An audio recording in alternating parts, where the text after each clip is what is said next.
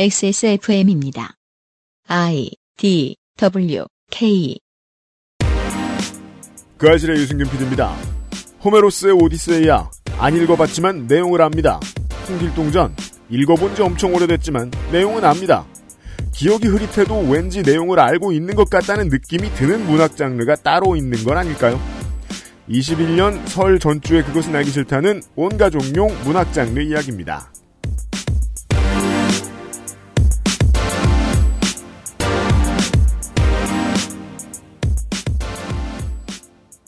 잠시 후에 다시 말씀을 드리겠습니다마는 미국의 CDC가 이번 주에 슈퍼볼을 앞두고 한국의 방역당국이 하듯이 그 집에 같이 사는 가족이랑만 부디 모이고 동네 사람이나 혹은 다른 집에 사는 가족 같이 모이지 말라고 당부하고 있고요.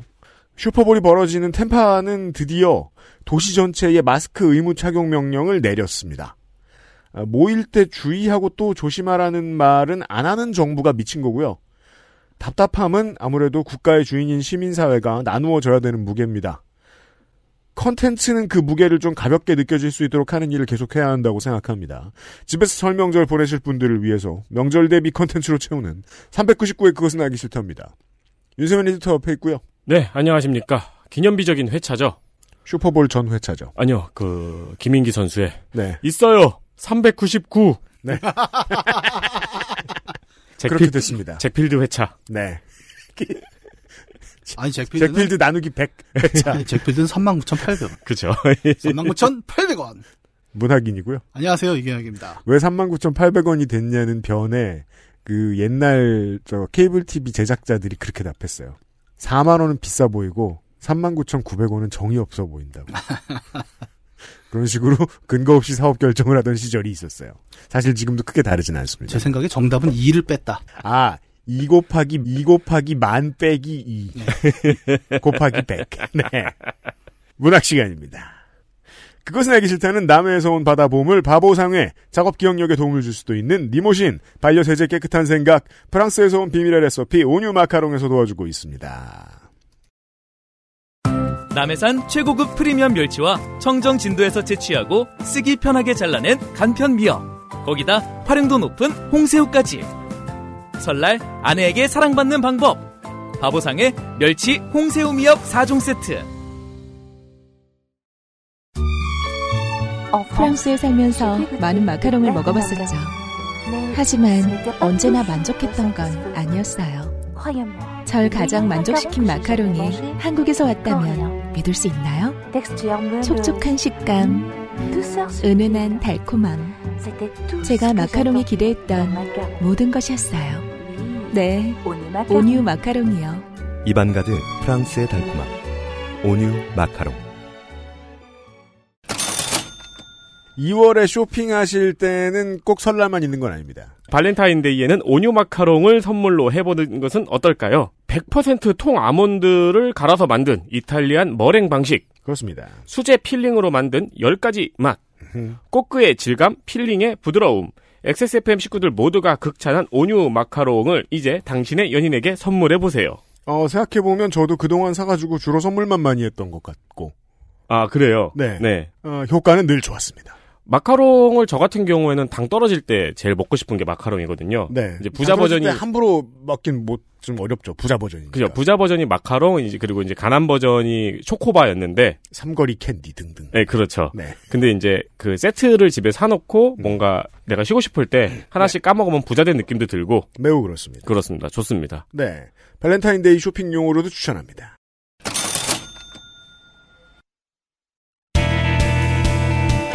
뉴스 라운드업. History in the making.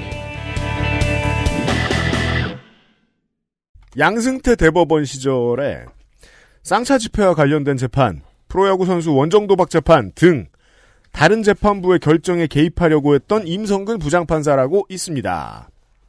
법원행정처의 러너 임종원 차장에게서 청와대의 의중을 전달을 받은 다음에 관련된 자기하고 상관없는 재판부에다가 선고 내용을 수정하라고 사실상 시켰죠. 실제로 판결문의 내용은 바뀌었고요. 저희는 이런 혐의를 받고 있는 판사들이 줄줄이 소위 그럼에도 불구하고 무죄를 받은 얘기를 2018년부터 드렸던 적이 있습니다. 방송이 업데이트되는 2021년 2월 4일이죠. 목요일 오후 아마도 이 사람이 국회를 통해 탄핵이 됐을 겁니다. 주초의 조선일보예요. 이 임성근 판사가 탄핵을 피하려고 했겠죠 아마? 네. 그래서 1신상의 이유라면서 사표를 냅니다. 왜냐하면 그래야 변호사 개업도 하고 하니까. 1호가 될 순 없어. 네. 대법원장이 그러면 탄핵이 안 되지 않냐면서 반려했다는 기사가 나왔습니다. 조선일보는 아마도 역으로 지금의 여당이 법원에 영향을 미치는 거 아니냐. 여당의 판단에 맞춰서 대법원장이 춤을 추는 거 아니냐라는 말을 하고 싶었을 겁니다. 이 만사를 NRMB로 돌리고 싶은 마음이겠죠. 충분히 이해합니다. 근데 임성근 판사가 무슨 의도로 갔는지, 대법원장이 무슨 말을 했는지 다 기사로 낼 수 있다면 허구가 아닌 이상 사법농단의 중요 부역자인 임성근 부장판사 본인 피셜의 이야기를 전한 거라고 볼 수밖에 없습니다. 조선일보는 사법농단 부역자의 입장 전달을 하는 역할을 오늘도 수행하고 있는 별거 아닌 풍경을 전해드리면서 뉴스 라운드업입니다. 택배노동자 과로사 대책위원회와 택배 3사가 택배노동자 과로사 대책을 위한 사회적 합의를 체결했습니다. 이번 주에 우리 방송의 청취자 여러분들의 일상생활에 가장 큰 영향을 미칠 뉴스는 이겁니다. 정확히는 다시 체결을 한 건데요. 네. 이에 따라서 전국 택배노조는 29일 예정했던 파업을 철회했습니다. 그렇습니다. 이때 했으면 설명절 택배가 날아갔죠. 그렇죠. 네. 가장 중요한 문제는 분류작업이었습니다. 그동안 택배사가 택배기사들에게 공짜노동으로 전가한 분류작업을 택배사가 책임을 지도록 하고, 그 외에 노동시간, 심야배송, 지연배송 등의 안건들이 있었습니다. 지난달 21일 택배노동자 과로사 대책위와 물류협회 그리고 정부 등 노사정이 모여서 분류작업을 비롯한 택배기사의 노동 문제에 대한 사회적 합의를 했어요. 그때 택배사들이 앞으로 분류작업에 인력 투입하겠다 이렇게 약속을 했었죠. 네, 했는데 26일 이행 시점과 투입될 분류 인력의 규모 등에 대해서 갈등이 있었습니다. 그러니까 즉 택배기사 노조나 이제 택배기사 측은 안 한다 했는데 택배사는 할 거였다. 그렇죠. 네, 그런 갈등이 있었어요. 네. 이에 따라서 전국 택배노조가 파업을 예고했습니다. 예고했었습니다. 그리고 또 여기에 끼어있던 이해관계자가 택배사의 각 대리점인데요. 네. 분류 인력에 대한 비용을 택배사가 대리점한테 전가한다면서 분류 인력을 철수시키기도 했었거든요. 그렇죠. 지난달 21일 합의 이후에 이런 갈등이 있었는데 이를 지난달 28일 사회적 합의기구가 긴급 소집되어서 인력 투입 기한과 이행 정도 점검, 연구 용역까지 다시 명문화해서 합의했습니다. 여러분들이 그냥 메이저론에서 들으셨을 때는 합의가 됐다는 얘기를 작년 가을에 접하고 본인이 운수노동자가 아니라면 디테일을 추가해서 알아보지 않으셨을 거라고 믿어요. 그때 합의한 걸 기업들이 지키지 않은 정황이 드러났습니다. 네. 정도로 TV뉴스가 일간지들이 보도해줬으면 이해하는데 훨씬 쉬우셨겠지만 그렇게 말해주지 않잖아요. 그냥 택배노조가 파업을 또 선언했다 정도의 헤드라인을 걸더라고요. 합의하고 다르게 분류 작업 인력을 투입 안 하는 기업이 있었고 투입 안 하는 터미널이 너무 많았다는 게 꾸준히 문제가 됐었어야 되고요. 네. 택배사가 인력을 투입을 하겠다고 하더니 대리점더러 인력 비용을 너네가 내라고 하고 나 몰라라 했다는 것도 더 많이 부각이 됐었어야 됩니다. 네. 국토교통부가 현장 점검을 철저히 하겠다고 이번에 약속을 했다고 했고요. 아마 대한통운이나 이런 데서는 모기업 같은 데 회의를 하면서 경영 관련 부서나 이런 데 보고서에 이런 얘기가 있었겠죠. 본사의 출혈을 최소화하는 해법 뭐 이런 걸 아마 운운했겠죠. VIP 0.1 V0.1 베타죠. V0.1은 1.1. 네. 그러니까 그 해답은 대리점이 덤탱이를 쓰고 정부의 날카로운 예봉을 잠깐 피한다 정도의 어감이 녹아있는 뭔가를 하려고 했겠죠. 택배사사가. 네. 예. 그 문제를 이번에 택배노조가 다시 걸고 넘어진 거고요. 정부 입장에서는 울고 싶지만 전에 다 했는 줄 알았는데 한편에서는 노조가 고맙죠. 이런 신호라도 줘야 다시 사회적 합의 기구를 소집할 명분이 생겨요. 네. 정부 입장에서. 아까 잠깐 알려드렸는데 합의 내용 중에 올 봄까지 구조 개선을 위한 연구를 하겠다라고 했었거든요. 정부에서 이걸 약속했는데 그때까지 지켜봐서 결과가 좋으면 다른 쟁의하고자 하는 단체에서도 좋은 신호가 됐으면 좋겠습니다. 사회적 합의로 잘 해결되는 사례로서 말이죠. 그리고 약간 디테일이 조금 있는데요. 지난달 21일 최초에 합의를 했을 때는 택배사 측에서 물류협회가 나왔어요. 네. 이 협회라는 게 진짜로 그 협회에서 가장 힘이 센 회장이 협회장이 되는 경우도 있고 그냥 이럴 때 일 처리할 월급마담으로 내세우는 경우도 있죠. 네. 네. 그래서 이때는 물류 협회가 나왔었는데 28일 날 다시 긴급 소집을 했을 때는 택배 3사의 관계자가 직접 나왔습니다. 네. 그러니까 사이에 뭔가 거래가 있었던 거죠, 이야기가. 그렇죠. 뭔가 크게 혼났다거나 네. 했을 가능성이 있습니다, 정부로부터. 다음 보시죠. 구글이 남성에 비해서 적은 급여를 받은 여성 직원과 채용에 있어서 차별을 받은 여성과 그리고 아시아계 입사 지원자들에게 체불임금을 포함한 260만 달러, 하나 29억 원 정도를 지급하기로 합의했다고 로이터 통신이 전했습니다. 네. 구글의 이런 혐의는 연방계약준수국, OFCCP라고 하네요. 이 연방계약준수국의 감사를 통해서 밝혀졌는데요. 연방정부와 계약을 한 업체를 감사하는 정기적인 준법 감사 활동입니다. 네. 그래서 소프트웨어 엔지니어링 부서에서 비슷한 직무의 남성 직원보다 여성 직원의 급여가 더 적었고 또 고용 과정에서도 여성과 아시아계의 채용률이 낮았다는 사실이 감사에서 발견이 되었습니다. 네. 그래서 구글은 해당 여성 직원들과 부당하게 채용되지 않았던 지원자들에게 260만 달러를 지급하기로 했습니다. 또 따로 125만 달러의 기금을 마련을 해서 향후 5년간의 급여 조정과 다양성 증진 활동에 사용하기로 했습니다. 올 초에 알파벳 노조 구글 노조가 나온 얘기를 전해드렸는데 올해 시작된 일이 아니고요. 17년도부터 이어져온 소송이라고 저는 알고 있습니다. 네. 소위 구글 젠더 케이스라고 부릅니다.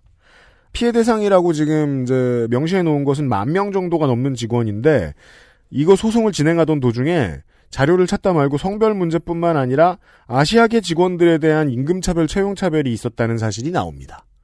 아시아계 직원들의 비중은 높지 않을 수밖에 없는 거 아니냐. 그게 문제가 아니라 지원한 아시아계의 자원들 중에서 특별한 이유 없이 채용이 안 된 사람이 다른 인종에 비해 더 많았다는 사실이 발견됐다는 거예요. 네. 그래서 여기에 이 케이스에 올라타게 됩니다. 인종 문제도. 모르겠어요. 한국에서 오래 살다 보면 외국계 기업에는 연공이나 서열 같은 게 없다는 환상을 가지는 듯한 말을 하는 사람들을 들어봅니다. 엄연히 있고요. 그 문서에 적혀있지 않은 차별들이 존재합니다. 네. 이 소송 준비단이 4년간 노력을 했던 결과인데요. 필요하신 분들이 참고하셨으면 좋겠습니다. googlegendercase.com입니다. 미국의 질병통제예방센터에서 슈퍼볼을 앞두고 코로나19에 대비한 방역수칙을 발표했습니다. 네. 방역수칙이라고 해봤자 이미 우리로서는 당연한 이야기인데 그러니까 웬만해선 집에서 가족이랑 보고 모이지 말고 만약에 모여서 응원할 거면 거리 두고 마스크 착용하고 식기는 각자 쓰고 네. 응원한다고 소리 지르거나 노래를 부르지 말라고 권고했습니다. 그렇습니다. 이번 슈퍼볼은 플로리다의 레이먼드 제임스 스타디움에서 열립니다. 이 경기장은 총 75,000명을 수용할 수 있는데요. 네. NFL에서는 관람객을 22,000명으로 제한하고 그중 7,500명을 코로나 백신을 맞은 의료 종사자로 채우기로 했습니다. 네. 이태원의 상인들이 잘 알고 있는 겁니다. 연초에 소주가 많이 팔리는 날. 전 세계의 이웃이나 친구들 중에 미국인이 다수 있는 여러분들. 미국 시각 2월 7일 일요일에 그 사람들이 좀 시끄러워도 이해를 해주셔야 됩니다. 제일 큰 명절이기 때문에. 네. 네. 지구상의 종교 집회를 제외하고요. 왜냐하면 종교가 말 안 듣는 건 지금 작년 한 해 동안 한국만의 문제는 아니에요. 절대로. 네. 종교 집회를 제외하고 코로나19 전 세계적 유행 이후에 정부나 자치정부의 허가를 받은 가장 큰 오프라인 흥행입니다. 전 세계적으로요. 게다가 코로나19 피해가 아주 컸단 말이에요. 플로리다주는. 여기서 열린다는 것도 걱정거리이긴 하고요. 나쁘다는 건 아니고 걱정이 되고요. 이게 왜 이렇게 됐냐면 광고를 넣는 기업, 플로리다 주정부, NFL 진출한 두 팀, 심지어 팬들도 이 흥행을 키우지 않으면 안 된다는 큰 강박을 느꼈을 이유가 있습니다. 작년 우승팀 캔자스시티가 다시 슈퍼볼에 올라왔는데 여기에 쿼터백인 패트릭 마홈즈가 이 캔자스시티 칩스를 50년 만에 우승시킨 사실상의 주인공이에요. 계약 규모가 10년 5억 달러인데 이 사람의 이건 리오넬 메시에 이은 인류사 2위에 해당하는 운동선수의 계약입니다. 지금 하필이라고 말하면 좀 뭐군요. 슈퍼스타가 나왔군요. NFL 역사상 가장 비싼 선수입니다. 네. 20년대 최고의 스타로 미리 예정된 인물인데 이 사람을 상대하는 템파베이의 쿼터백이 톰 브레이디인 게 흥행이 대폭발할 수밖에 없게 된 원인입니다. 이번이 톰 브레이디의 10번째 슈퍼볼이고 그 전에 뉴잉글랜드의 프랜차이즈 스타였단 말이에요. 20년간 뛰었는데 그동안 9번 슈퍼볼에 진출했습니다. 6번 MVP를 탔습니다. 이것도 NFL 역사상 최다예요. 재작년에는 41살의 나이에 슈퍼볼 MVP를 또 받았죠. 이 사람이 팀을 옮기자마자 또 슈퍼볼로 팀을 올려놨거든요. 그러니까 건국 이후 가장 좋은 기록의 쿼터백 둘이서 출전을 합니다. 아, 이 사람들이 못 올라오는 게 방역엔 좋았겠죠. 네. 하지만 미국은 너무 많은 이유를 가지게 된 겁니다. 사람들이 모여야 할. 네. 예. 아무튼 본의 아니게 미국이 이런 새로운 도전을 하게 됐습니다. 이게 이제 유럽에서도 향후의 UEFA컵 같은 것들을 봐가면서 흥행이 엄청나게 될 만한 팀들이 올라오죠. 그러면 이런 선택을 또 하고 이런 실험을 하게 될 수밖에 없을 거예요. 그렇겠죠. 그런 네. 신호입니다. 네. 다음 보시죠. 영화 산업의 노동 문제가 스태프의 경력과 숙련도를 입증할 만한 요소가 없기 때문이라는 연구가 나왔습니다. 한국노동사회연구소에서 1일 영화 산업 스태프의 경력 인증 시스템의 필요성과 추진 방향 보고서를 냈습니다.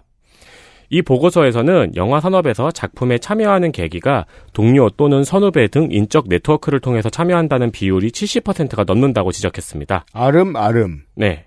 그러다 보니 스태프들의 경력과 숙련도를 입증할 만한 객관적 자료는 없고 이 문제가 공정한 임금 수준을 책정할 수 없게 만들고 임금 협상이 이뤄지기 어려운 환경을 만들었다는 결론입니다. 이게 왜 이상하냐면 5인 이하 기업이고 매출이 높지 않은 업체면 아름아름으로 할 수밖에 없을 수도 있어요. 네. 근데 영화 산업의 상당 부분은 겁나 목돈이 들어가잖아요. 근데도 지인 위주라는 건 문제가 있다는 거예요. 그러니까 우리가 기생충만 생각해봐도. 그러면 영화사 입장에서도 짜증나죠. 태업을 할 사람이라든가 잘 일하지 못할 사람을 걸러낼 시스템이 없기 때문에 이렇게 한다는 거거든요. 네. 뭐 영화 현장 상습 방화범 이런 사람들도 알 수가 없잖아요. 광화사. 네. 영화사 이런 거 같네요. 한국노동사회연구소의 보고서는 그래서 이제 경력 인증 시스템을 마련을 해야 된다는 이야기입니다. 네. 그래야 제작사는 검증된 인력을 확보할 수 있고 스태프는 전문성을 입증할 수 있다고 전하고 있습니다. 시간이 됐으면 이걸로 방송을 아예 하나 다뤘을 수도 있었을 것 같아요. 이 문화 콘텐츠 만드는 노동자들을 위한 연구입니다. 한국노동사회연구소가 예전부터 영화 만드는 노동자에 대한 연구를 덜어 했는데 이 양반들에겐 좀 미안하지만 눈에 띄는 연구는 저한테는 이게 처음입니다. 물론 이 기본기도 없는 분야라서 공부할 게 많았으니까 그랬겠죠. 그동안. 기본적인 얼개는 영화사는 인력의 퀄리티를 보장을 받고 노동자는 알맞는 대우를 받을 수 있는 시스템에 대한 제안이에요. 네. 보통의 임금 체계에 대해서는요, 이게 그 취업 올해 안에 보면 회사가 자의적으로 만든다고 생각하는데 실제로는 업계 전체가 서로에게 영향을 주는 거란 말이에요. 그 영향을 영화계에서 정말로 존재하는 문서나 시스템으로 만들어 보자는 얘기입니다. 물론 여기서는 그런 말은 안 합니다만 넓혀보면 국가 차원의 인력은행 같은 거예요. 주체가 뭐가 될지는 아직 모르긴 하죠. 지난주 방송에서 지나가다가 북극여우 소장이 살짝 언급을 했던 게 그 정식 이름이 스톡홀름 뮤직 클러스터입니다. 네. 협동조합 같은 형태인데 15,000개 정도 기업으로 구성된 조합이고 스웨덴 음악 산업의 중추입니다. 이런 거하고 비슷한 효과를 낼 수도 있는 시도 같은 걸 제안한 걸로 보입니다. 관심 있으신 분들은 한국노동사회연구소 영화산업 스태프의 경력 인증 시스템 필요성과 추진 방향이라는 문서를 찾아보시기 바랍니다. 아마 반대할 거예요. 그 인력 풀 가지고 임금 가지고 장난쳤던 기득권이 분명히 있을 테니까. 네. 그런 사람들이 반대를 하겠죠. 의원실에도 추천합니다. 네. 네. 다음 보시죠. 부하 직원에게 노출 방송을 요구하고 부하 직원이 이를 거부하자 살해한 BJ가 징역 35년을 선고받았습니다. 네. 인터넷으로 해외 선물 투자 방송을 하던 41살의 남성 BJ인 오 씨는 24살의 부하 여성 직원에게 노출이 심한 의상을 입혀서 방송을 출연하라고 요구했고 피해자가 이를 거부하자 흉기로 위협해서 1,000만 원을 빼앗고 목졸라 살해했습니다. 네. 재판의 결과를 좀 들여다봤는데 독특한 점은 이 재판에 이 가해자가 받은 혐의의 양형 기준을 찾아봤는데 아무리 봐도 17년 이상 22년 이하예요. 근데 35년이 나왔죠. 네. 그걸 꽤 뛰어넘었습니다. 물론 그건 재판부 재량에 있는 거니까. 다만 판결문을 보면 반인륜적 범죄고 어떠한 사정으로도 용납될 수 없다고 써 있어요. 그게 법이 바뀐 이후라서 그런지 모르겠는데 판결문에 그러나가 없습니다. 피해자가 어떠했다. 그리고 피고는 용서를 못 받았다. 네. 다른 전력이 있다가 양형에 대한 변의 마지막 부분입니다. 보통 그죠? 그러나가 있는데요. 이렇게 바뀌고 있습니다. 다음에도 판례가 또 나와서 괜찮은 게 있으면 소개해드리죠. 아, 이 가해자도 이제 본인이 뭐 우울증 약을 복용하고 있다. 네. 라든가 심신미약을 주장을 했었는데. 네. 근데 그 범행 도구를 계획적으로 인터넷에서 구입한 정황이 밝혀져가지고 심신미약이 인정이 안 됐어요. CR0. 네. 마지막 뉴스는 사실 저희는 다룰 필요 없는데 기념비라서 네. 다룹니다.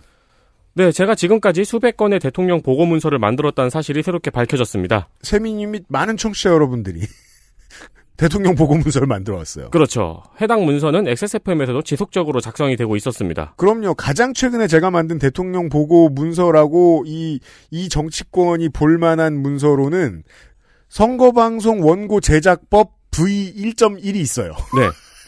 네. 그리고 제가 매주 보내드리는 문서도 버전 0.5예요. 그렇죠. 네. 오세훈 국민의힘 서울시장 예비후보가 자신의 페이스북에 북한 원전 관련 문서, 그러니까 문서 제목을 다 읽어드릴게요. 180514 _ 북한 지역 원전 건설 추진 방안 _ V1.1.HWP 이거하고 네. 180616 _ 북한 지역 이게 수정됐죠? 띄고 네. 원전 건설 띄고 띄었네. 네. 추진 방안 _ 앞에 문서 붙였어. 네. 버전 1.2 HWP입니다. 저는 이거 중에 제일 웃겼던 얘기가 V가 VIP로 보이면 HWP는 한국 원자력 파워냐. V가 버전인 줄 모르면 HWP가 뭔지도 모를 가능성이 높거든요. 저는 그것도 봤어요. V는 VIP가 아니다. 뭐야? V3 로켓이다. V2 로켓, V3 로켓이다. 이제 오세훈 예비 후보는 여기에 써있는 V가 네. 대통령을 칭한다는 의혹을 밝히면서 네. 이 의혹을 문재인 대통령이 직접 해명해야 된다고 주장했습니다. 네. 한 주의 정치 얘기를 한 3분만 하려고요. 그거 아세요? 그 오세훈 전 시장 그것이 알고 싶다 진행자 출신인 거. 아, 진짜? 그래요? 최단기 진행자예요. 1년 좀 못하게 진행했는데 그건 잘렸다기보다는 너무 인기가 있고 당시에 정치의 뜻도 있어서 길게 하지 않았겠죠. 아무도 그렇게 말 안 합니다만 제가 들여다봤을 때는 정치인으로서의 오세훈의 커리어 발자취는 아무리 봐도 김민석 의원의 오른쪽 판입니다. 90년대 말 2000년대 초에 대중적 인지도와 인기가 너무 높았어요. 젊은 나이에 성급하게 차기 대권 가능하다는 평가를 들었었습니다. 서울시장 선거 한 명은 당선되고 한 명은 낙선됐죠. 그 이후에 아주 긴 기간을 망해 있습니다.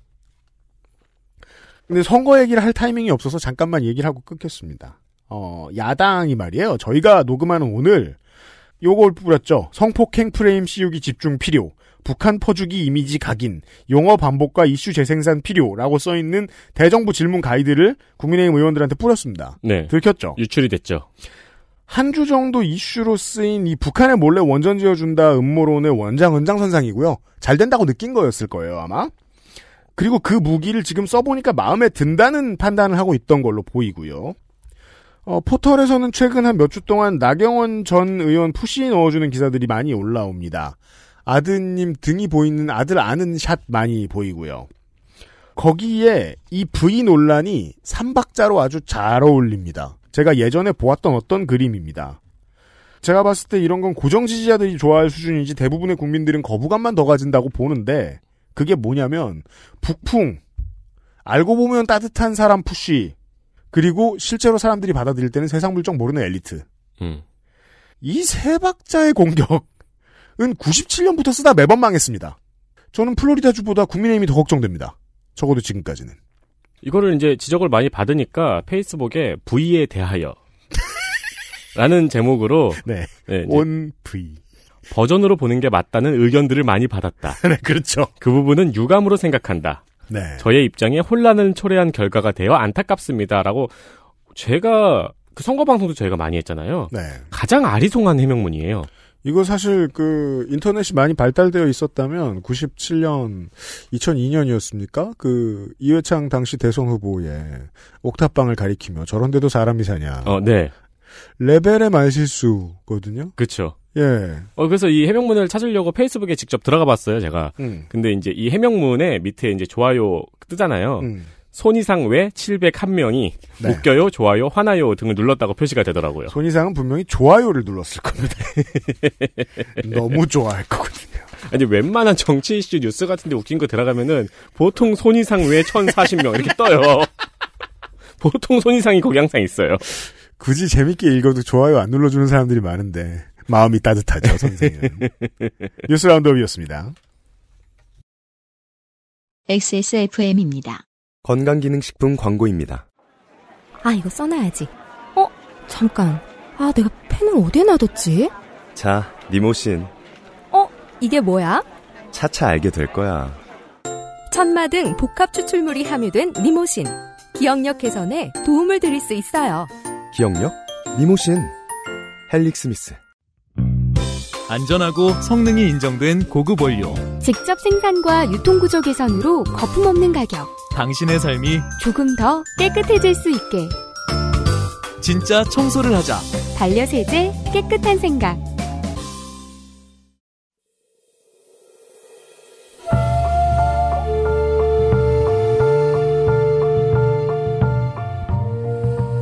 양서를 만나는 시간. 학회 문학관.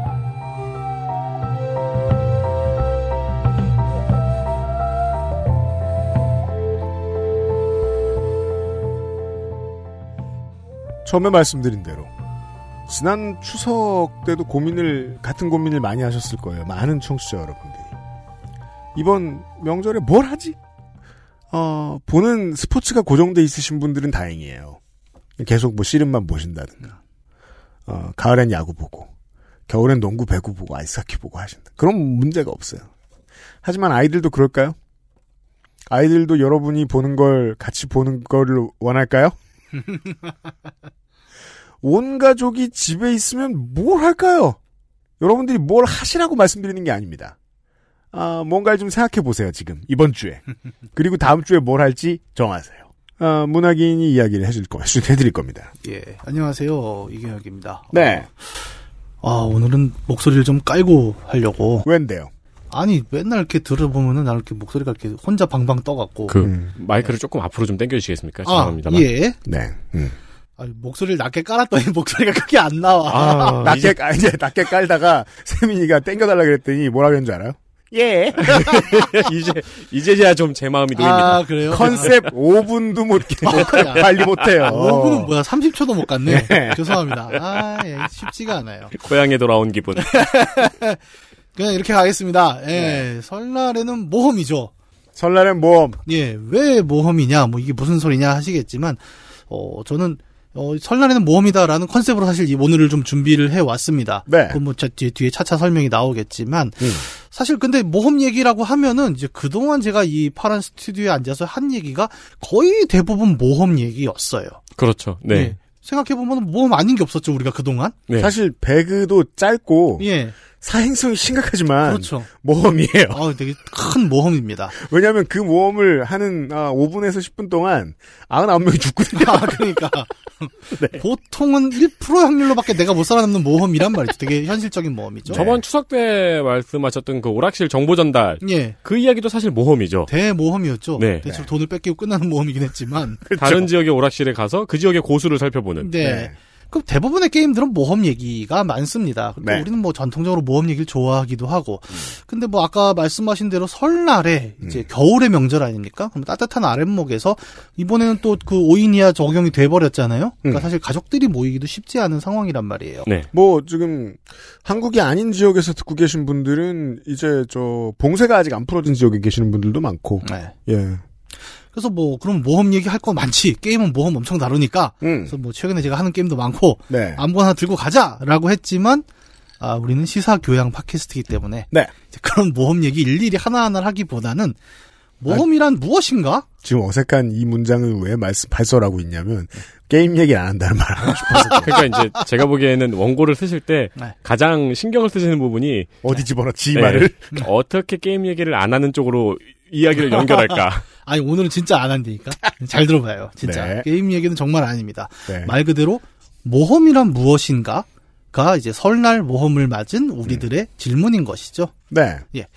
모험이란 무엇인가라는 이제 말을 앞서서 모험이란 말의 의미를 좀 생각을 해봅시다. 이 말이 되게 신기해요, 사실. 그러니까 모험이 뭔지는 다들 대충 알잖아요? 네. 근데 이 모험이 진짜 현실의 내 얘기일 경우에는 우리는 그걸 모험이라고 안 부릅니다. 위험이죠, 그거. 그렇죠. 위험이라고 부르거나. 땡됐다고 합니다. 네네. 네. 위험이라고 부르거나, 보험을 찾거나. 그렇죠. 네. 예, 험자가 들어가는 게 사실은 이제 데인저러스 아니겠습니까? 네. 위기인 거예요, 사실은. 그렇죠. 근데, 예를 들어 우리 사냥꾼 얘기 많죠, 동화 같은데? 숲속에서 막 곰이 쫓아온단 말입니다. 저는, 놀랬는데 곰이, 100m를 한 6.4초에 끊는다 그러더라고요, 뛰기 시작하면. 곰은 못하는 게 없어요. 네, 네. 그래갖고, 그 곰이 쫓아오면 도망갈 수도 없대요, 일반적으로는. 네. 내리막으로 도망가래요. 네, 그렇다고 얘기를 하더라고요. 곰이 내리막은 잘 못 뛴대요. 네. 근데 나도 내리막을 못 뛰는 건 맞지. 그렇죠. 그래도 져요. 네. 네. 왜, 그래서 소지품을 하나씩 버리면서 도망가라고 하잖아요. 그 소지품에 관심을 가지라고. 네. 맥북 같은 거 떨고 이러면 막. 에어팟은 보지도 않을 테니까. 그러니까 지금 우리가 계속 떠들고 있는데, 네. 사실상 닥치면, 네. 이렇게 생각해야죠. 결과를 생각해야죠. 네. 그 뒤에 후기를 전하지 못할 거예요. 그쵸. 죽었으니까. 네. 네. 보통은 증거와 단서가 말을 하겠죠. 네. 유명한 사진작가의 사진도 있습니다. 네. 마지막으로 곰이 자신의 텐트에 들어오는 걸 찍은. 맞다. 실제로 쫓기는 위기가 닥친 상황이 현실에 있을 때는 우리가 이걸 모험이라고 안 부른단 말이에요. 이 얘기인 즉슨, 이 곰에게 쫓긴 이야기가 모험이 되려면 거기서 살아남고 집으로 돌아와서 따뜻한 통나무집에서 모닥불을 쬐면서, 야, 아까 내가 말이야. 그렇죠. 이렇게 썰을 푸는 순간이 모험이에요, 사실은. 그리고 오스카를 타야죠. 위기를 이겨냈었어야 돼요. 네. 그 위기가 현실에서는 나에게 지금 닥쳐오지 않은, 그러니까 따뜻한 아랫목의 상황이 사실은 모험 이야기가 나오는 되게 중요한 배경이라는 겁니다. 네. 안전한 상황, 내가 안전한 상황에서 비로소 이야기거리가 된 것이 모험이다라는 얘기는 뒤집어 말했을 때 안전한 상황에 우리가 상상할 수 있는 최대의 짜릿함이 사실은 이 모험 이야기가 재밌는 것의 핵심적인 요소라는 거예요. 그렇죠. 예. 근데 이 안전함이라는 건 그래서 어떤 의미냐면 그냥 안전한 게 아니라 무료하다는 말과 같은 상황이 됩니다. 사람들은 흔히 서 있으면 앉고 싶고, 네. 앉아 있으면 눕고 싶다고 합니다. 네. 누워서 자죠? 네. 깨면 일어나고 싶습니다. 네. 그러니까 네. 앉으면 눕고 싶고, 누우면 자고 싶다는 말은 사실은 반만 맞는 말이에요. 그래서 잘 생각해보면 누워있으면 온갖 상상을 하게 되거든요. 그렇죠. 근데 누워있는 상상을 하질 않아요. 네. 더 변하고 싶어. 예. 뭔가 말도 안 되는 되게 기발한 상상을 자꾸 하면서 이 무료한 상황 밖을 생각하려고 하는 게 우리가 모험 얘기를 좋아하는 배경이기도 하죠. 네. 예를 들어 그런 것도 있습니다. 멀쩡히 잘 다니는 사람들은 항상 뭐라 하면, 회사 생활 정말 재미없다. 밖에 나가서 내가 재밌는 걸 해야지 언제까지 이렇게 살 거냐? 라고 얘기를 하지만, 그 중에. 그러고서 60살까지 다닙니다. 네, 실제로 나가는 사람 몇 명이나 됩니까? 나는 언제 단톡방에 안녕히 계세요 짤을 올려보나. 예. 그니까, 그런 거 있잖아요. 김부장 저 새끼 내가 진짜 오늘, 혼자 성질을 내고 상상을 한단 말이에요. 네. 하지만 현실에서 할 수 없어요. 네. 예, 그거는 현실로 다가오면 모험이 아니라 위험이 되니까. 그렇죠. 예, 밖은 춥단 말이죠. 그렇기 때문에 이제 모험이란 것은 굉장히 안락한 상황에서 우리가 즐기는 이야기다라는 걸 하나 발견을 할 수 있을 겁니다. 괜히 액션 영화만 틀어주는 게 아니에요, 명절에. 네. 예. 명절이 가장 안락하지 않습니까? 네, 그렇죠. 예. 그리고, 약간 도피 쳐도 되죠? 보통 명절에 친척들이 많은 마루에 나가 있으면 온갖 공격이 들어오지만. 그렇죠. 별 공격이 다 들어오죠? 여러분 결혼하면 끝난다고 생각합니까? 결혼하면 이제 애 낳으라 그럽니다. 그렇죠. 이제 애 낳으면 끝날 것 같아요? 왜 애를 공부를 안 시키냐 그럽니다. 그렇죠. 교육 방식에 대한 또. 네. 절대 피해갈 수 없죠. 근데 그럴 때 이제 유일하게 피할 수 있는 게 컴퓨터 헤드셋에 헤드폰 하나 끼고, 영화 하나 보고 있으면 되죠. 그렇죠. 예, 그러면 알았어. 보통 이렇게 대답하면은, 오케이가 되는 상황이란 말입니다. 맞아요. 그 안락한 상황에 즐길 수 있는 모험 이야기라는 것이 있어요. 그러면 이 중에 가장 우리가 유명한 게 뭐냐? 오래되고 유명한 거. 라고 하면, 이제 오디세이아라는 되게 고전부터 좀 이야기를 풀어볼 수가 있을 겁니다. 맞아요. 오디세이아는 한국에서라면 사실 되게 유명함에도 불구하고, 실제 이 이야기를 읽은 사람은 거의 없습니다. 그냥 세계사 책에서 제목을 외워야 되니까 외웠지. 네. 항상 네. 꽂혀있는 오뒷세이야만 봤죠. 예. 이게 용어도 다 달라요. 오디세이, 오디세이야, 오뒷세이. 네. 되게 굉장히 여러 가지가 있고. 히랍인 조르바 같은 거구나. 네, 그렇죠. 둘 다 또 히랍 계열이군요. 예, 저는 25살이 돼서야 히랍인이 그리스인이라는 걸 알게 됐죠. 그거 되게 어려워요. 저는 구라파가 뻥쟁인 줄 알았어요. 친일파처럼. 네. 나 진짜 대학교 1학년 때까지만 해도 누가 이렇게 뻥 치면 아, 새끼 고라파네 막 이랬어요. 네, 고라파는 저도 되게 늦게 찾아봤어요. 뭔지 모르겠어가지고. 네. 아니 그걸 상상을 못하잖아. 구라파가 뭐야 도대체. 구락부 같은 거죠. 네, 구락부가 클럽인 것도 나는. 저는 그래서 알았어. 구라파를 찾아본 다음에 아 그럼 구락부도 뭔가 유럽과 관련된 이야기인가 보다 싶었어요. 네. 나는 구락부는 공으로 노는 부서 이런 거 좋아하지. 그래도 생각했네. 네. 왜냐면 보통 축구 클럽 이런 데 구락부가 붙어 있었거든. 말이 되잖아. 구락부. 이러면 아 공으로 노는데. 한자어는 늘 어렵습니다. 네. 오디세이가 뭐 구락부란 얘기는 아니고요. 어쨌든 이 오디세이 이야기를 뭐 우리가 메인으로 할 건 아니에요 지금. 네. 근데 대충 이 오디세이아가 어떤 얘기냐 보면 이제 트로이 전쟁이 끝난 직후의 이야기죠. 네. 트로이 전쟁에서 큰 공을 세운 이제 우리 주인공 오디세우스가 고향으로 돌아가는 과정의 이야기입니다. 요거를 제가 궁금해서 찾아봤어요. 오디세우스의 고향이 이타카 섬으로 나오거든요. 네. 이게 뭐냐면 그 그리스 반도의 서해 쪽. 그러니까 이탈리아 마주보는 쪽에 있는 작은 섬입니다. 근데 이제 트로이는 어디냐면 터키 서부란 말이에요. 그럼 여기서 자기 고향에 돌아가려면 배를 타고 그 그리스랑 터키 사이의 해협을 쭉 타고 가면 되겠죠. 맞아요. 근데 요즘 구글 지도로 했더니 그렇게 안 나오고, 예, 그 카페리를 타고 육로로 가는 길로 이제 15시간 정도를 잡아주더라고요. 네. 근데 이제 당시의 배로는 더 긴 여정이긴 했겠죠. 왜냐하면 그 길을 바닷길을 보면 이게 그냥 대양이 아니라 그 암초도 많고 왜 섬도 많은 그런 돼 있죠. 아 그렇죠. 예, 오디세이아 실제 보면 막 중간에 무슨 인어 같은 애가 와서 노래 부르고 섬에 앉아갖고. 맞아요. 스타벅스가 아닌데 걔 이름이 세이렌. 세이렌이죠. 네. 예, 스타벅스. 스타벅스 뒤에 나올 수도 있겠네요 오늘. 그런 꼬불꼬불한 바다를 가니까 아무래도 힘들었을 거긴 한데 그래도 이 소설에서 나오는 막 거의 20년 걸리는 여정까지는 아닙니다. 네. 뭐 거기는 이제 온갖 괴물에게도 끌려가고 막 공격도 당하고 사기도 당하고 이러니까요. 여러 가지 일들에 이제 휘말리는 이 오디세이아라는 소설은 오늘날에는 그래서 많은 사람들이 실제로 읽기보다는 이게 서사시기 때문에 또 한국어 번역으로는 참 뭔 말인지 잘 몰라요. 시적인 게 잘 안 옵니다. 그래서 우리에게 남은 이미지는 뭐냐면 그냥 오디세이라고 하면 뭔가 머나먼 여정. 그렇죠. 이런 느낌으로 많이 남아 있습니다. 네. 뭐 제일 유명한 게 이제 제임스 조이스의 그 소설 율리시즈라고 있죠. 네. 율리시즈가 그 오디세우스를 영어로 읽은 그 방법이에요. 맞습니다. 그래서 이 오디세이아를 되받아쓰기로 쓴 책인데 거의 트라이를 안 하시는 게 좋다고 생각을 합니다. 그 국내에서 이걸 읽기 위해서는 뭐 별도의 전공자들이 따로 학회를 만들어서 한 8년인가? 걸려서 읽었다 그래요. 아, 그래요? 예, 이게 너무 어려워서 우리가 계속 겹쳐 있어갖고 그래서 이런 걸 이제 갖고 우리가 오디세이 얘기하기는 어렵고 조금 나이 있는 분들에게는 가장 가까운 컨텐츠가 80년대 TV 애니메이션, 90년대 걸치는 우주선장 율리시즈가 그렇죠. 있습니다. 네. 예, 아마 기억을 못 하시는 분들 있을 텐데 이 노래 있잖아요. 깊은 바다 넓은 땅 활기찬 지구 이 노래로 시작하는 그 우주 판타지가 있습니다. 그 오세훈 전 시장 때문에. 세대가 네. 드라마 V를 본 사람과 못 본 사람으로 갈리더라고요. 아. 우주선장 율리시즈 못 본 분들 많을 거예요. 아 그렇죠. 이제는 못 본 분들이 더 많을 거예요. 저도 못 봤는데 지금 찾아보니까 예수님이 나오네요. 아 여기에 그 신들이 계속 나왔고 진짜 우주의 신이 나오고 그 가사에 보면 노래 가사에 오디세이아의 신들 겁나 나오잖아요. 네. 계속 방해하잖아요 원작에서도. 근데 이 만화에 보면 아예 노래 가사에 뭐가 나오면 나와라 우주의 신 율리시즈가 왔다라는 가사가 있습니다. 얼척없죠. 굳이 나오라고 할 필요까지는 없는데. 우주의 신은 포켓몬으로 들고 다녀요? 아니, 우주의 신 보고 일로 나와봐. 들어와, 이런 거라는 거예요. 이미 삶이 충분히 빡센데. 그러면, 네. 근데 얘가 그러면 신과 맞짱 뜰 만한 무기가 있었느냐? 얘는 주력 아이템이 무게가 아닙니다, 특이하게. 네. 평화의 방패라는 그 유리 같은 투명 방패를 쓰고 있어요. 이 얘기를 왜 했지? 하여튼. 모험이에요. 아, 그렇죠. 모험 이야기죠. 오디세이라는 모험을 가지고 이제 돌려한 얘기인데, 굉장히 차라리 오디세이아를 만약에 이해하고 싶다면은 이 애니메이션을 보시는 것도 저는 추천을 드리는 게, 네. 원작을 되게 많이 갖다 그대로 썼어요. 그냥 우주 배경으로 바뀌었다 싶을 정도로. 그래서 뭐 오디세이를 관련한 이제 여러 가지, 뭐, 사실 스페이스 오디세이로는 영화, 그걸로는 오디세이 원전을 좀 알기는 어렵죠. 네. 거기서는 약간 그냥 머나먼 이야기로 썼으니까. 네.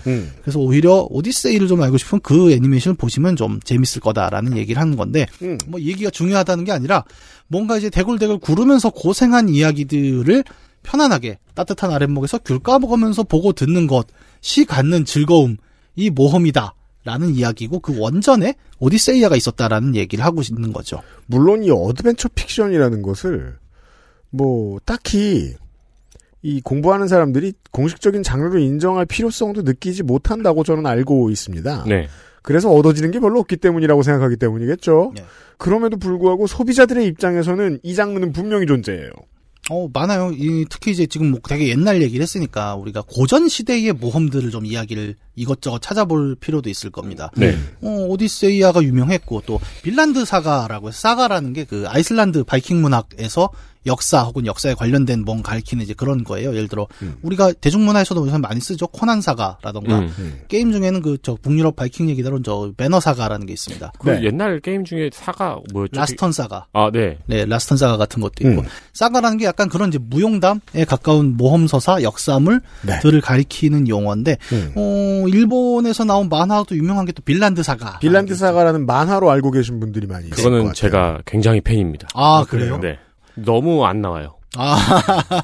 저는 만화를 많이 안 봤는데 어제 그 빈란드 사가라는 것 자체가 어디를 가는 거냐면 이제 아이슬란드에 있는 정착한 바이킹들이 캐나다 동부의 어느 섬에 들어가서 이제 빈란드라는 곳에 정착을 했다. 그렇죠. 근데 그게 이제 뭐 요즘 그러면은 그건 김씨표류기고 그 이제 콜럼버스가 미대륙을 발견하기 전에 바이킹들이 갔다는 얘기죠. 네네네. 훨씬 전에 정착을 했다. 그 유적이 발견이 됐죠? 네, 발견됐습니다. 네. 거기가 이제 오늘날의 캐나다 뉴펀들랜드로 네. 이제 확정이 됐고 여기는 이제 그 아이슬란드 출신 바이킹 이제 레이프 에이릭손의 모험단이 중심이 되는 거예요. 그리고 요것도 이제 최근에 밝혀진 바로는 뭐 말씀대로 빈란드를 처음에는 빈란드가 어디냐? 유적을 찾아라. 가봤더니, 처음엔 뭘 생각하면, 빈이라는 게 보통 이제 와인 계통이잖아요. 그래서, 네. 그럼 포도가 나는 어디가 있을까? 막 찾았는데, 누가 찾아보니까 바이킹, 고대 바이킹어로 빈이 풀이에요. 그래서 그럼 목초지가 많은 데를 찾자 하다가 이제 찾은 게 그 뉴펀틀랜드의 유적인 거거든요. 네. 그래서 이렇게 발견이 됐고, 이 이야기들도, 또 바이킹 사가들이 굉장히 재밌습니다. 약간 그 험난한 모험, 이런 쪽으로는 굉장히 잘 돼 있죠. 그런 이제 사가류의 이제 고전 모험단들이 있었고, 이게 조금 더 중세? 유럽의 느낌으로 가깝게 나온 게 가장 유명한 그 브리튼의 아서왕 전설 시리즈가 있죠. 그렇죠. 네. 모험하면 아더왕의 모험이죠. 그렇죠. 가장 유명하죠. 근데 이것도 굉장히 판본이 여러 가지예요. 그러니까 이 아서왕이 실존했냐 안 했냐를 떠나서 이 이야기의 배경이 대충 언제냐면 로만 브리튼이라고 해서 영국 역사 되게 복잡하잖아요. 그렇죠. 근데 그 로마가 이제 영국에서 빠져나간 뒤에 그 이후에 로만 브리튼 거기서 이제 일반적인 그 영국 역사로 넘어오기 사이 정도의 활동을 했다고 하는데 그러다 보니까 일반적인 역사에 기독교적 색채관이 또 잔뜩 씌워집니다. 그래서 아서왕 하면 제일 유명한 게 성배 전설로 가잖아요. 그래서 그 성배 탐색의 모험이 오늘 뭐 이제 뒷부분에서도 이야기할 그런 것들이 될 겁니다. 가장 매력적인 어떤 보물 탐사 모험으로서의 고대판이 있었던 거고 뭐 이거 말고도 굉장히 많습니다만 제가 이런 얘기를 드린 이유는 뭐냐면 우리가 모험이란 이야기를 할 때 제가 고전 시대의 모험이라고 한번 정의를 해볼게요. 그러면 고전 시대부터 그러니까 뭐 예를 들어 이런 거는 그런 거죠. 서사시라던가 아니면 뭐 문자가 심지어 발견되기 전에부터 그냥 밤에 모닥불에 모여갖고 우리 마을의 전사 누구의 옛날 얘기가 이런 게 있었다. 네. 이런 식의 모험담이라는 게 태초부터 존재를 했다. 네. 그 중에 누군가가 소위 말한 이제 구라빨이 좋은 사람들이 글을 쓰거나 네, 구라파들이 이거를 정립해서 하나의 이제 양식으로 만들어낸 형태로 이제 모험의 이야기 모여서 구락부가 됐죠. 네, 구락부가 되는 형태. 네. 그런 이제 초창기의 유형이 있었다라는 걸 먼저 전제를 하자는 거고요. 네.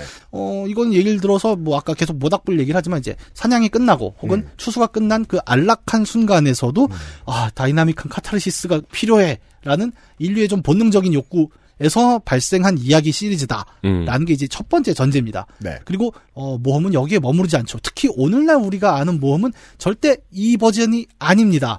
거기에는 뭐가 던져지느냐? 뭔데요? 이제 근대 이후에 형성되는 모험이라는 양식이 있는 거죠. 아, 그래요? 네. 저희가 게임 얘기를 안 하고 있습니다만 기본적으로 대부분의 비디오 게임은 어드벤처 픽션을 근간에 두웁니다. 네. 네. 왜냐면 주인공이 필요하잖아요. 내가 플레이할. 플레이어블 캐릭터가 모험을 해야 되거든요. 예. 그러다 보니까 이 모험서사의 예전에 있던 많은 방식들을 거의 무조건 차용합니다. 디트로이트 비컴 휴먼이라면 먼 미래에 안드로이드 후손, 그땐 후손이라는 말은 다르게 정의되어 있겠죠. 안드로이드 후손들이 들을 만한 전설의 모험의 이야기잖아요. 네. 호라이즌 제로던은 인류가 매우 익숙한 옛날 모험인 줄 알았는데 먼 미래인 거잖아요. 거기도 이제 후세의 새로운 인류가 들을 모험이죠. 예. 기본적으로 모험이 안 끼어들기가 어려운 장르를 딛고 서 있어요, 우리는. 네. 그렇죠. 버블버블 같은 경우에도 결국엔 이제 공룡과 인간의 이종교배로 태어난 후손들이 듣게 될 이야기잖아요. 그렇죠. 공주를 구하니까요. 결혼하는지는 모르겠구나. 진엔딩이 아닙니다, 그건. 아, 예, 그래요? 예, 다른 기회에 한 번 더 설명할 수 있지만 버블버블은 히든엔딩이 따로 있죠. 네. 버블버블, 스포를 위해서 이제 좀 조심해서 말씀드리자면, 버블버블은 정확히는, 부모와 자녀 세대 갈등에 관한 서사입니다. 아, 그런가요? 네. 그거는 한번 나중에 제가 기회가 되면 말씀드리겠습니다. 단도 안 해본 거예요. 네. 근데 인류가 그 방식에 익숙해진 것 같긴 해요. 아이를 재우는데 모험 이야기를 하는 어른을 상상을 해봅시다. 모닥불에 둘러앉아서. 그러면 언제나 그 얘기를 들을 때는요, 졸아요. 그렇습니다. 근데, 애들은 보통 얘기를 들려달라고 부탁하죠. 네. 두 가지 이유가 있어요. 자기 위해서이기도 하지만 그건 궁극적인 거고 원래 이유는 그 얘기를 듣고 싶어서예요. 네. 저는 이걸 몰랐어요. 어릴 때 그런 경험을 해본 적이 없기 때문입니다. 근데 요즘 느끼고 있어요. 제가 게임을 할 시간이 없잖아요. 네. 그래서 몇몇 에디트된 개량형 버전의 둠을 플레이하는 영상을 보고 있는데 아니, 하필 둠이야. 아는 건 그밖에. 그거 하는 외국 BJ들도 그렇게 얘기해요. 내가 20년째 둠을 해왔는데 이 맵이 제일 이상해 이러면서. 아니, 그 얘기가 아니라 그 현실의 이야기는 모험이 아니라니까. 20년 해봐 그럼 현실이야. 어떤 사람들의 현실엔 지금 트럼프가 재선돼 있다고. 네. 근데 저도 해보니까 알겠어요. 재밌어서 보는데 잠이 잘 와요. 아, 그렇죠. 모험 이야기. 네. 예. 아무튼 근대로 넘어옵니다 이제. 네. 고전 시대에서는 이제 어떤 이야기였죠. 아까 얘기한 대로 그냥 안락한 곳에서의 이야기였던 모험이라는 거는 우리가 알고 있는 근대 초중기, 그다음에 현대 직전까지의 문제에서는 현실적인 모험이 됩니다. 예를 들어보죠. 우리 그런 거지. 예전에 여름에 우리가 한때 이야기했던 대항해 시대 같은 경우도 우리가 이제 근대적 모험의 가장 대표적인 케이스잖아요. 그럼요. 근데 생각해보세요. 우리는 그걸 모험이라고 부르지만 당대에 바다로 떠밀려갔던 그 선원들에겐 그게 모험이었겠습니까? 직업이자 생사예요. 네, 네. 그렇죠. 그러니까 당대에는 그게 비즈니스였어요, 정확히는. 그렇죠. 그 많은 엘리크 왕자라던가 콜럼버스라던가 이 사람들의 일대기를 보면 알겠지만 이 사람들은 모험가라기보다는 펀딩을 어디서 해오지? 네. 선원은 어디서 구해오지? 굉장히 사업적인 선택을 하고 있었던 그런 기록들이 남아있지 않습니까? 사업, 정복, 제국주의 등등이에요. 네네. 그러면 이제 예전에 어떤 용사의 모험담 같이 남았던 고전시대에서 근대로 넘어오면서는 이 모험이라는 게 어떻게 바뀌었는가 좀 살펴봅시다. 근대의 모험이라는 건 이제 두 가지의 발전을 딛고 서게 됩니다. 하나는 기술 발전이죠. 우리, 그건 예전에도 한번 얘기한 적이 있습니다. 나침반, 지도, 항해술, 측량, 시계, 위경도 이런 문제들 있죠. 네. 기술을 통해서 미지의 세계로 나갈 수 있게 됐다라는 가능성, 이제 한 가지의 가능성을 딛고 서 있는 거고, 다른 한 가지의 가능성은 뭐냐면 이런 가능성을 통해서 일확천금을 낼 수 있다라는 목적성입니다. 이 두 가지가 같이 작동을 한다고 봐야 돼요. 먼저 이제 기술적인 가능성에 대해서 얘기를 해볼게요. 생각해보니까 일확천금이 결론에 빠지는 경우가 드물군요. 이게 없으면 근대적 모험 성립이 안 돼요. 네. 그러니까 뒤에도 얘기하겠지만 고전 모험과 근대 모험의 차이는 뭐냐면 고전적인 모험은 오디세이아가 얘기했죠. 살아남는 것만으로도 모험 이야기가 됩니다. 근데 근대 이후에는 그게 아닙니다. 그렇죠. 아까 얘기했잖아요. 이거는 비즈니스였다니까요, 당시에. 그렇죠. 이 비즈니스 얘기가 모험담이 되려면 후일담으로 성공해야 됩니다. 그러니까 맞아요. 쫄딱 망한 사람 이야기는 모험으로 얘기 안 해요. 그래서 얘기가 그렇게 끝나면 애들은 잠에서 확 깨요. 예. 쫄딱 망해서 오두막에서 살았답니다. 네, 그건 뭐야 그게. 할아버지 그게 뭐야. 그러니까 이왕이면은 섞어줘. 백설공주가 일곱 난쟁이에게 얼마씩 줬는지. 네, 그렇죠. 네. 7분의 1은 소수점 몇 자까지 끊었는지. 그렇죠. 그런 게 중요한 거예요. 그리고 이제 노후까지 계속 보장을 해줬는지. 예. 연공서열이 있었겠죠, 7명이. 그렇죠. 예. 그런 문제들. 그러니까 기술적인 어떤 가능성이라고 아까 잠깐 얘기를 했지만 이 기술적이라는 건 자연과학적인 기술만은 아닙니다. 네. 예를 들어서 이런 것 보죠. 그러니까 대서양의 큰 파도를 견딜 수 있는 배가 필요하잖아요. 대항해 시대에는. 네. 그러면 이제 그 설계와 제조는 가능해졌습니다. 드디어. 네. 근데 그게 단지 내가 설계도를 만들 수 있다는 것만으로 구성이 되느냐. 아니에요. 이 함선을 지어내고 거기에 충분한 선원을 태우고 식량과 장비를 실을 돈이 필요합니다. 그렇죠. 예. 근대의 모험.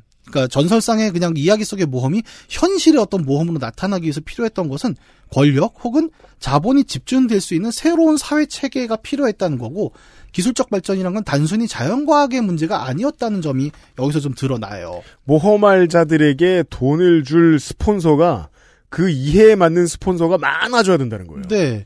이거를 뼈저리게 느낄 수 있는 게 오히려 중세를 다룬 게임들을 좀 해보면 되게 확 옵니다. 예를 들어 뭐 작년에 나왔던 어쌔신 크리드 바랄라 같은 경우는 이제 바이킹 시대의 얘기를 다루는데, 맞습니다. 그 중에서도 이제 브리튼, 지금의 영국에 상륙한 그 바이킹 얘기를 다룬단 말이에요. 네.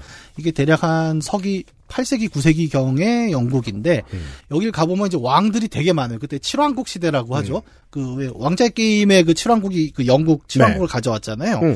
근데 왕국을 가보면 또 이 어쌔신 크리드 시리즈는 고증을 엄청 잘하잖아요. 맞아요. 왕궁이 거지 같아요. 가보면 우리가 생각하는 그런 왕궁이 절대 아닙니다. 자, 그럼 우리 나의 궁전으로 가세 하는데 어디 나무 오두막을 가요. 그렇죠. 그러면 왕자가 뭐냐면 나무 의자에 이렇게 가죽 깔아놨습니다. 거기 왕이라고 앉아있어요. 왕국 근위대를 호출하면 한 20명이 옵니다. 이게 왕이라는 게 완전 거지 왕이에요. 잘 보면. 네. 그런 왕이 7명이 있어도 내가 보기엔 절대왕정 시대 왕하고 비교가 안 되는 되게 낮은 권력입니다. 근데 그 정도의 집중된 권력과 부만으로는 그런 거대한 배를 만들 수가 없는 거예요. 선원도 태울 수가 없고. 또 다른 게임 중에 중세 다른 게임 중에 크루세이더 킹즈라는 게임이 있죠. 이 게임이 보면 대략 한 7, 8세기부터 나중에 절대왕정 시기까지를 쭉 다룰 수가 있는데, 초반에 돈이 너무 안 모여서 군대를 못 만들어요. 그래갖고 이 게임 3의 경우에는 병력이 이제 두 가지가 나오는데, 하나는 징집병, 말 그대로 내 영지에 있는 농부들을 모아오는, 그 다음에 이제 소위 말하는 전문 전투병이 따로 있어요. 용병. 예, 용병이 아니에요. 그러니까 전문 전사 집단을 따로 돈을 주고 굴립니다. 네. 근데 이게 되게 싸움을 잘하는데 돈이 없어서 못 만드는 거예요. 근데 이게 산업이 발전되고 이제 중앙으로 세금이 더 모이면 모일수록 그 군대를 많이 갖게 되는 형태가 되거든요. 다시 말해, 그 대항해 시대 이전까지는 기술의 문제가 아니라 한편으로는 권력과 돈이 안 모여서 못 만들었다는 겁니다. 그 정도의 항해 모험을 하기 위해서는 굉장히 큰 자본의 집중이 필요했는데, 그게 어떻게 만들어지느냐? 이게 이제 근대적인 모험을 다룬 소설 하나에서 조금 힌트가 보여요.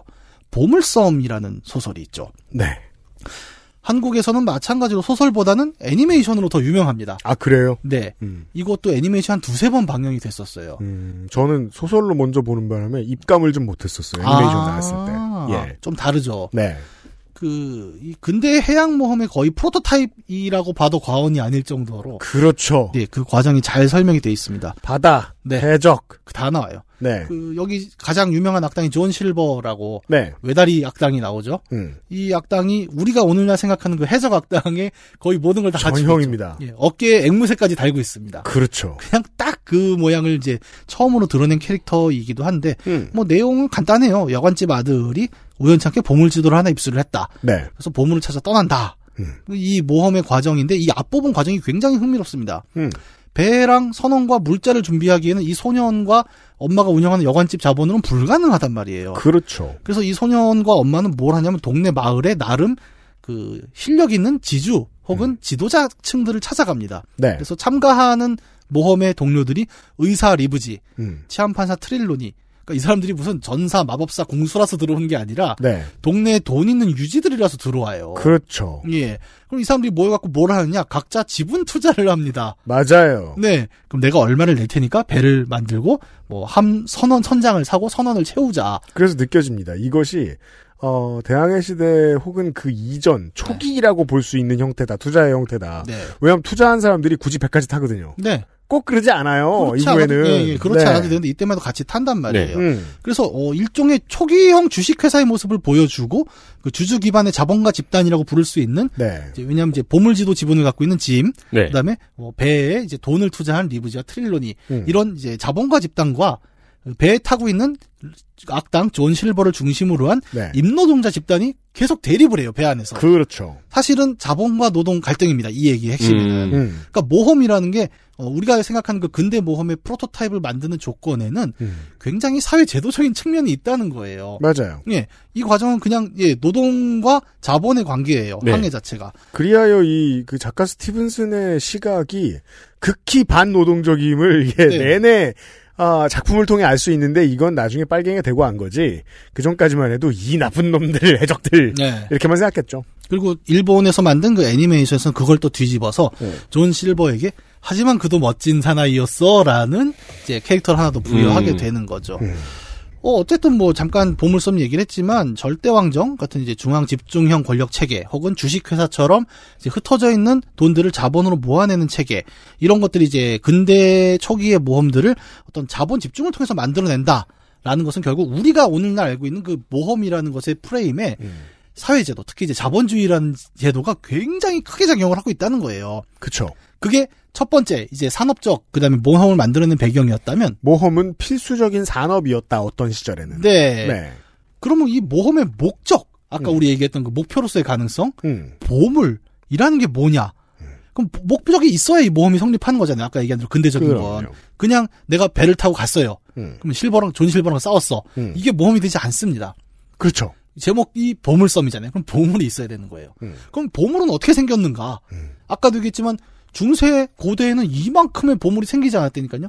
뭐 아까 잠깐 얘기했던 그 바이킹 얘기를 조금 더 하면 이제 넷플릭스에서 제가 최근에 또 라스트 킹덤이라는 그 동일한 시대를 다룬 드라마가 있어요. 네. 우연찮게 두 개가 겹쳐갖고 제가 거의 바이킹처럼 살고 있거든요.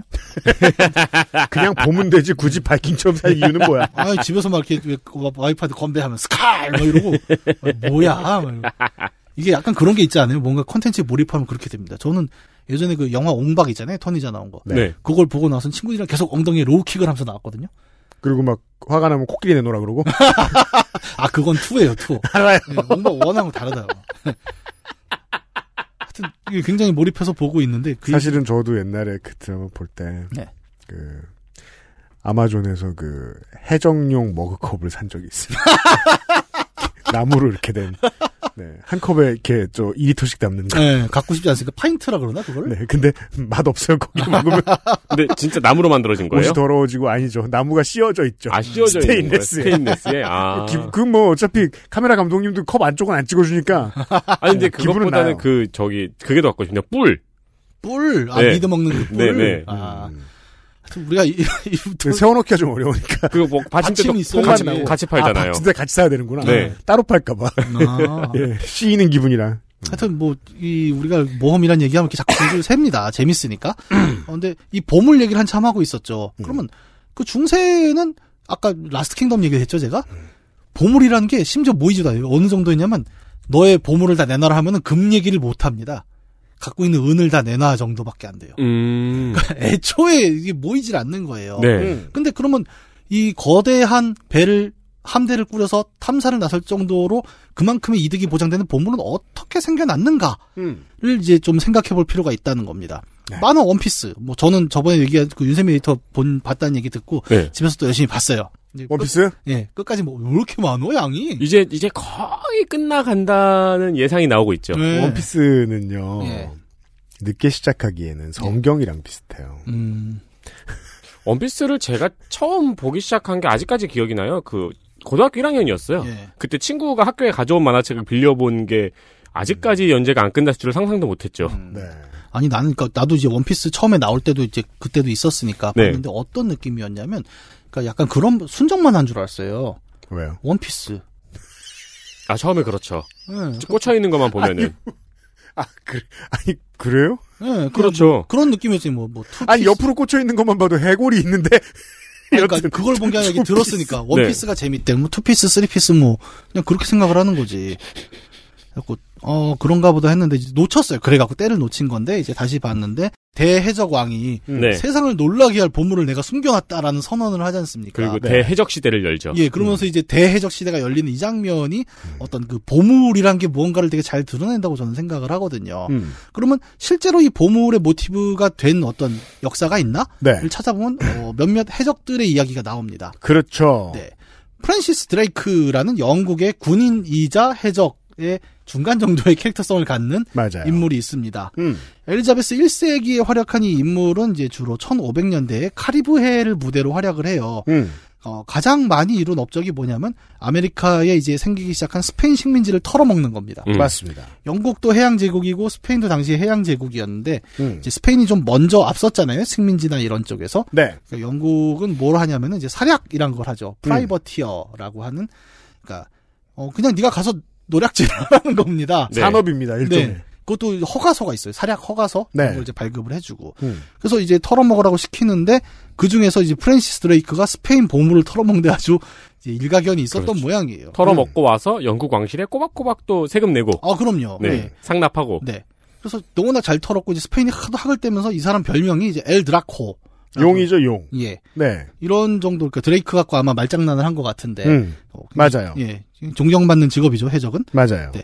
그래서 이런 어떤 해양 제국이었던 영국이 식민지 개척에서 늦었던 스페인을 쫓아가기 위해서 굉장히 노력을 했던 그런 과정에서 음지에서 활약을 한 인물이고, 그래서 이제 군인이면서 동시에 해적으로서의 정체성이 굉장히 강했던 거죠. 그렇죠. 근데 당시의 정부들의, 당시의 이 절대왕정 정부들의 입장은 이렇다는 거죠. 아니, 전면전을 하는 것보다 네. 이게 군인도 덜 들어가고 사람도 덜 죽고 외교 문제도 덜 생기는데 네. 돈은 또 들어와. 네. 얼마나 낫냐라고 안전 그러니까 지금 시계에 비춰보면은 절대로 말이 안 되는 이게 더 안전하다라고 네. 믿었던 거죠. 이게 굉장히 또 제가 게임 얘기를 잘 안 하려고 했는데 오늘 어떤 게임에서 또 드러나냐면 두 가지 게임이 얘기 안 할 수가 없는 어차피 게 어쩔 수 없이 얘기할 거예요. 예. 나중에. 문명 시리즈랑 이제 토타로 시리즈에서 요 개념이 나와요. 뭐냐면 둘 다 해양에 이제 무역 루트들이 발생을 하게 되는데 네. 그 사략선이라는 유닛들을 동원해서 무역 루트에 세워놓고 지나가는 배들을 약탈을 해먹을 수가 있습니다. 네. 이게 굉장히 수입이 짭짤해요. 그리고 이제 왜냐하면 이제 식민지에서 어쨌든 본국으로 재화가 들어가야 이제 최종적으로 완성이 되는 거 아니겠습니까? 근데 공해상의 바다에서 털어먹는 거는 뭐 지금처럼 GPS가 있는 것도 아니고 보물에 그러면. 그냥 중간에 없어지면 끝인 거예요. 그렇죠. 네. 말 그대로 여기서는 그 장부가 없는 거래가 이루어지는 거죠. 네. 이렇게 나타나니까 이제 그런 게임들에서도 이 무역 루트 중간을 털어먹는 게 굉장히 큰 역할로 차지를 하게 되는 거고 실제로 그 절대주의 왕정들의 어떤 해외 무역에서도 이런 사략이 허가됐던 건 아, 그렇게 가져오면 뭐 이런 거예요. 아니 우리가 뺏었냐? 네가 뺏긴 거잖아. 어디 이름 모를 해적한테. 그렇죠. 이래버리고 그렇죠. 우리 국고에는 들어오는 겁니다. 그렇죠. 다만 이제 장부가 없는 거래다 보니까 이제 드레이크 같은 이제 유명한 인물들도 당연히 다 상납을 하진 않아요. 원시적인 형태의 용팔이죠. 네, 그렇죠. 그러면서 이제 장부에 없는 거래들이 이제 어딘가에 쌓인 거예요. 네. 이러면서 이제 소위 말하는 안 보이는 그 이거를 약간 분식회계라고 표현해도 되나?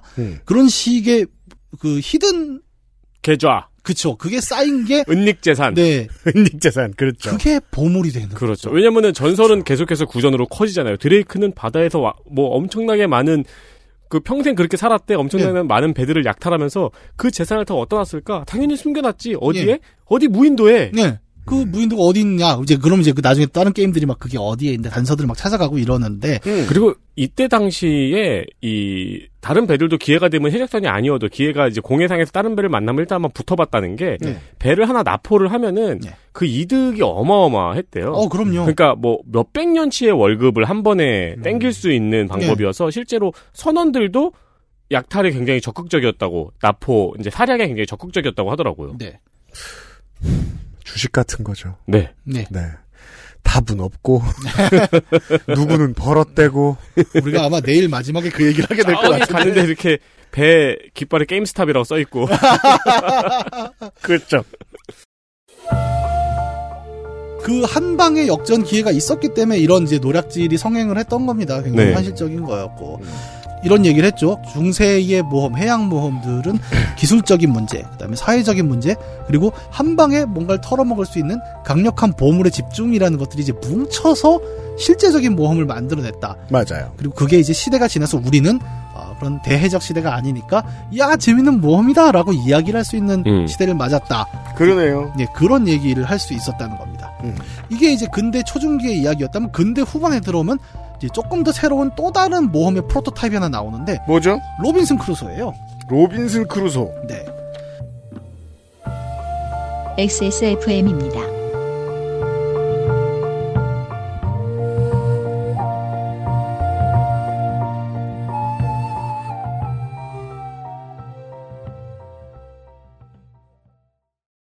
죽방이라 불리는 대나무 말뚝으로 손상 없이 어획한 최고급 멸치. 팔각지함과 보자기로 단장한 품격 있는 선물 설날 장모님께 사랑받는 방법, 바보상회 프리미엄 죽방멸치 세트. 제가 마카롱이 기대했던 모든 것이었어요. 네, 오뉴 마카롱이요. 입안 가득 프랑스의 달콤함, 오뉴 마카롱.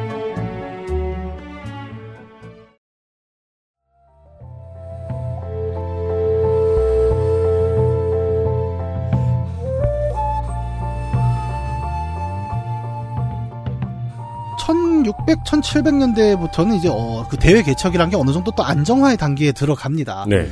이거 우리 예전에 했던 대항해 시대도 그렇죠. 1, 2편에선 정말 난장판이었는데 4편이 되면 국가들의 해양 장악력이 굉장히 세지면서 어려워요. 네, 자기가 뭘 마음대로 못하는 상황들을 겪게 됩니다. 네. 그래서 이제 로빈슨 크루소가 이 시기의 작품인데 여기서는 이제 보물찾기 얘기를 안 해요. 그래서 뭐가 나오냐?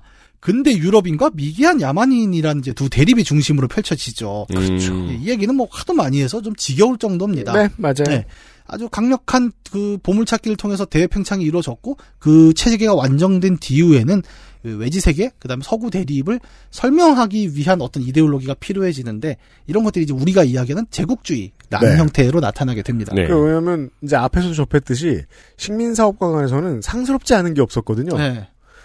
정복할 근거도 없었고 네. 뺏어올 근거도 없었어요. 네. 도덕적인 의의도 아무것도 없고 그러니까 식민지를 개척하는 나라들끼리 해적을 고용해서 지네 걸 막 뺏어도 뭐라고 할 만한 근거도 없었어요. 네. 근거를 만들기에 골똘했죠. 한 세기 네. 동안 서양은. 맞습니다. 그 정리를 해보면 그래요. 이제 고전 시대의 모험이 이제 주인공이 겪는 고난 그리고 그 극복의 이야기였다면 근대 이후의 모험 얘기는 본격적으로 보물이라는 목표가 뚜렷하게 나타나죠. 아 그러네요. 네. 그리고 돈키호테 같은 소설 이제 거의 이제 근대 후기죠. 이런 데에 오면 이제 뭐냐면 그 돈키호테 같은 경우 그렇잖아요. 이미 그 라만차의 영주 뭐 혹은 그냥 뭐 그 돈키호테가 처한 상황 자체가 그렇게 위험한 상황이 아니잖아요. 네, 그렇죠. 근데 그러니까 이 양반이 자꾸 투구를 쓰고 달려 나갑니다 어디로. 네. 아까 우리 처음에 얘기했던 안전하니까 모험을 희구하게 된 거예요. 트레인스포팅이죠. 예. 약 빨고 미친 소리 하고. 맞습니다. 이게 네. 되게 재밌어요. 인류 역사는 항상 보면은 안정일 때는 모험을 희구했고 모험으로 위기가 넘칠 땐 또 안정을 희구하는 이 순환이 계속 작동을 하고 있거든요. 모험이 맞아요. 실제로 내 피부에 닿으면 모험이라고 느껴지지 않죠. 그러니까. 네, 빌어먹을 세상이 되는 거죠. 네, 네. 이게 둘이 계속 왔다 갔다 하는 과정 속에 이제 모험이란 이야기가 자리를 하고 있는 거예요. 네. 항상 역사라는 게 그 모험과 혼돈의 시기, 그 다음에 안정의 시기가 매번 현실에서 바뀌죠. 네. 그리고 현실의 그 에라가 체인지되는 시점마다 우리가 꿈꾸는 이야기도 함께 바뀝니다. 안전할 때 우리는 모험 이야기를 하고 모험 시대에는 제발 이 전쟁이 종식됐으면 이렇게 간다는 거예요. 그렇죠. 예, 이게 우리가 고전 시대 그 다음에 중세 시대를 그 근대까지 겪으면서 겪었던 모험이란 무엇인가에 대한 좀 역사적인 서술일 거예요. 네. 네. 여기까지를 이야기를 했다면 이제 우리는 그 소위 말하는 그 식민지에서 들어온 대규모의 부가 유럽을 되게 부강하게 만들었죠. 어마어마한 외부의 금은이 들어왔잖아요. 노예도 엄청 쏟아져 들어옵니다. 그래서 유럽이 풍요로워지면서 나온 게 그 벨 에포크라고 하는 유럽 최대의 부죠. 네. 온 세계가 막 평화롭고 나디아 보면 저는 그게 되게 확 오는데. 나디아. 예. 신비한 바다의 나디아에 보면은 그 만국 박람회 열리고 이러면서 유럽이 매우 풍요롭고 아름다운 그렇죠. 세계로 쫙. 근데 그 배경은 사실 뭐예요? 식민지에서 가져온 금은 노예로 만든 거잖아요. 네. 제가 그 90년대 뭐 신문에서 봤던 정치면 이런 건 잘 기억하는데 네. 90년대에 봤던 TV 만화는 기억 못해요. 근데 나디아는 실제로 나디아 기억나요? 그리고 내용이 좀 어려워요. 어렵습니다. 그래요? 네, 다시 성인 돼서 다시 봐야 기억을 하지. 어릴 때는 그냥 그 사자하고 장하고 나디아하고 싸우는 것만 기억이 나서. 아 그러면 좀 문학적인 비유를 해볼게요. 예를 들어 80일간의 세계 일주. 가 이제 거의 동시대의 이야기잖아요. 네, 그래. 거길 보면은 이 근대 기술에 대한 찬양과 네. 이 부강한 유럽에 대한 자부심이 팡팡 드러납니다. 그렇죠. 제목 자체가 그래요. 우리는 세계를 80일 만에 돌 수 있다. 기차와 비행선과 기선으로. 맞아요. 그리고 그 중간중간에 보면 그것도 돈 많은 사람들끼리 그 이제 그냥 수다 떨고 노는 데서 예.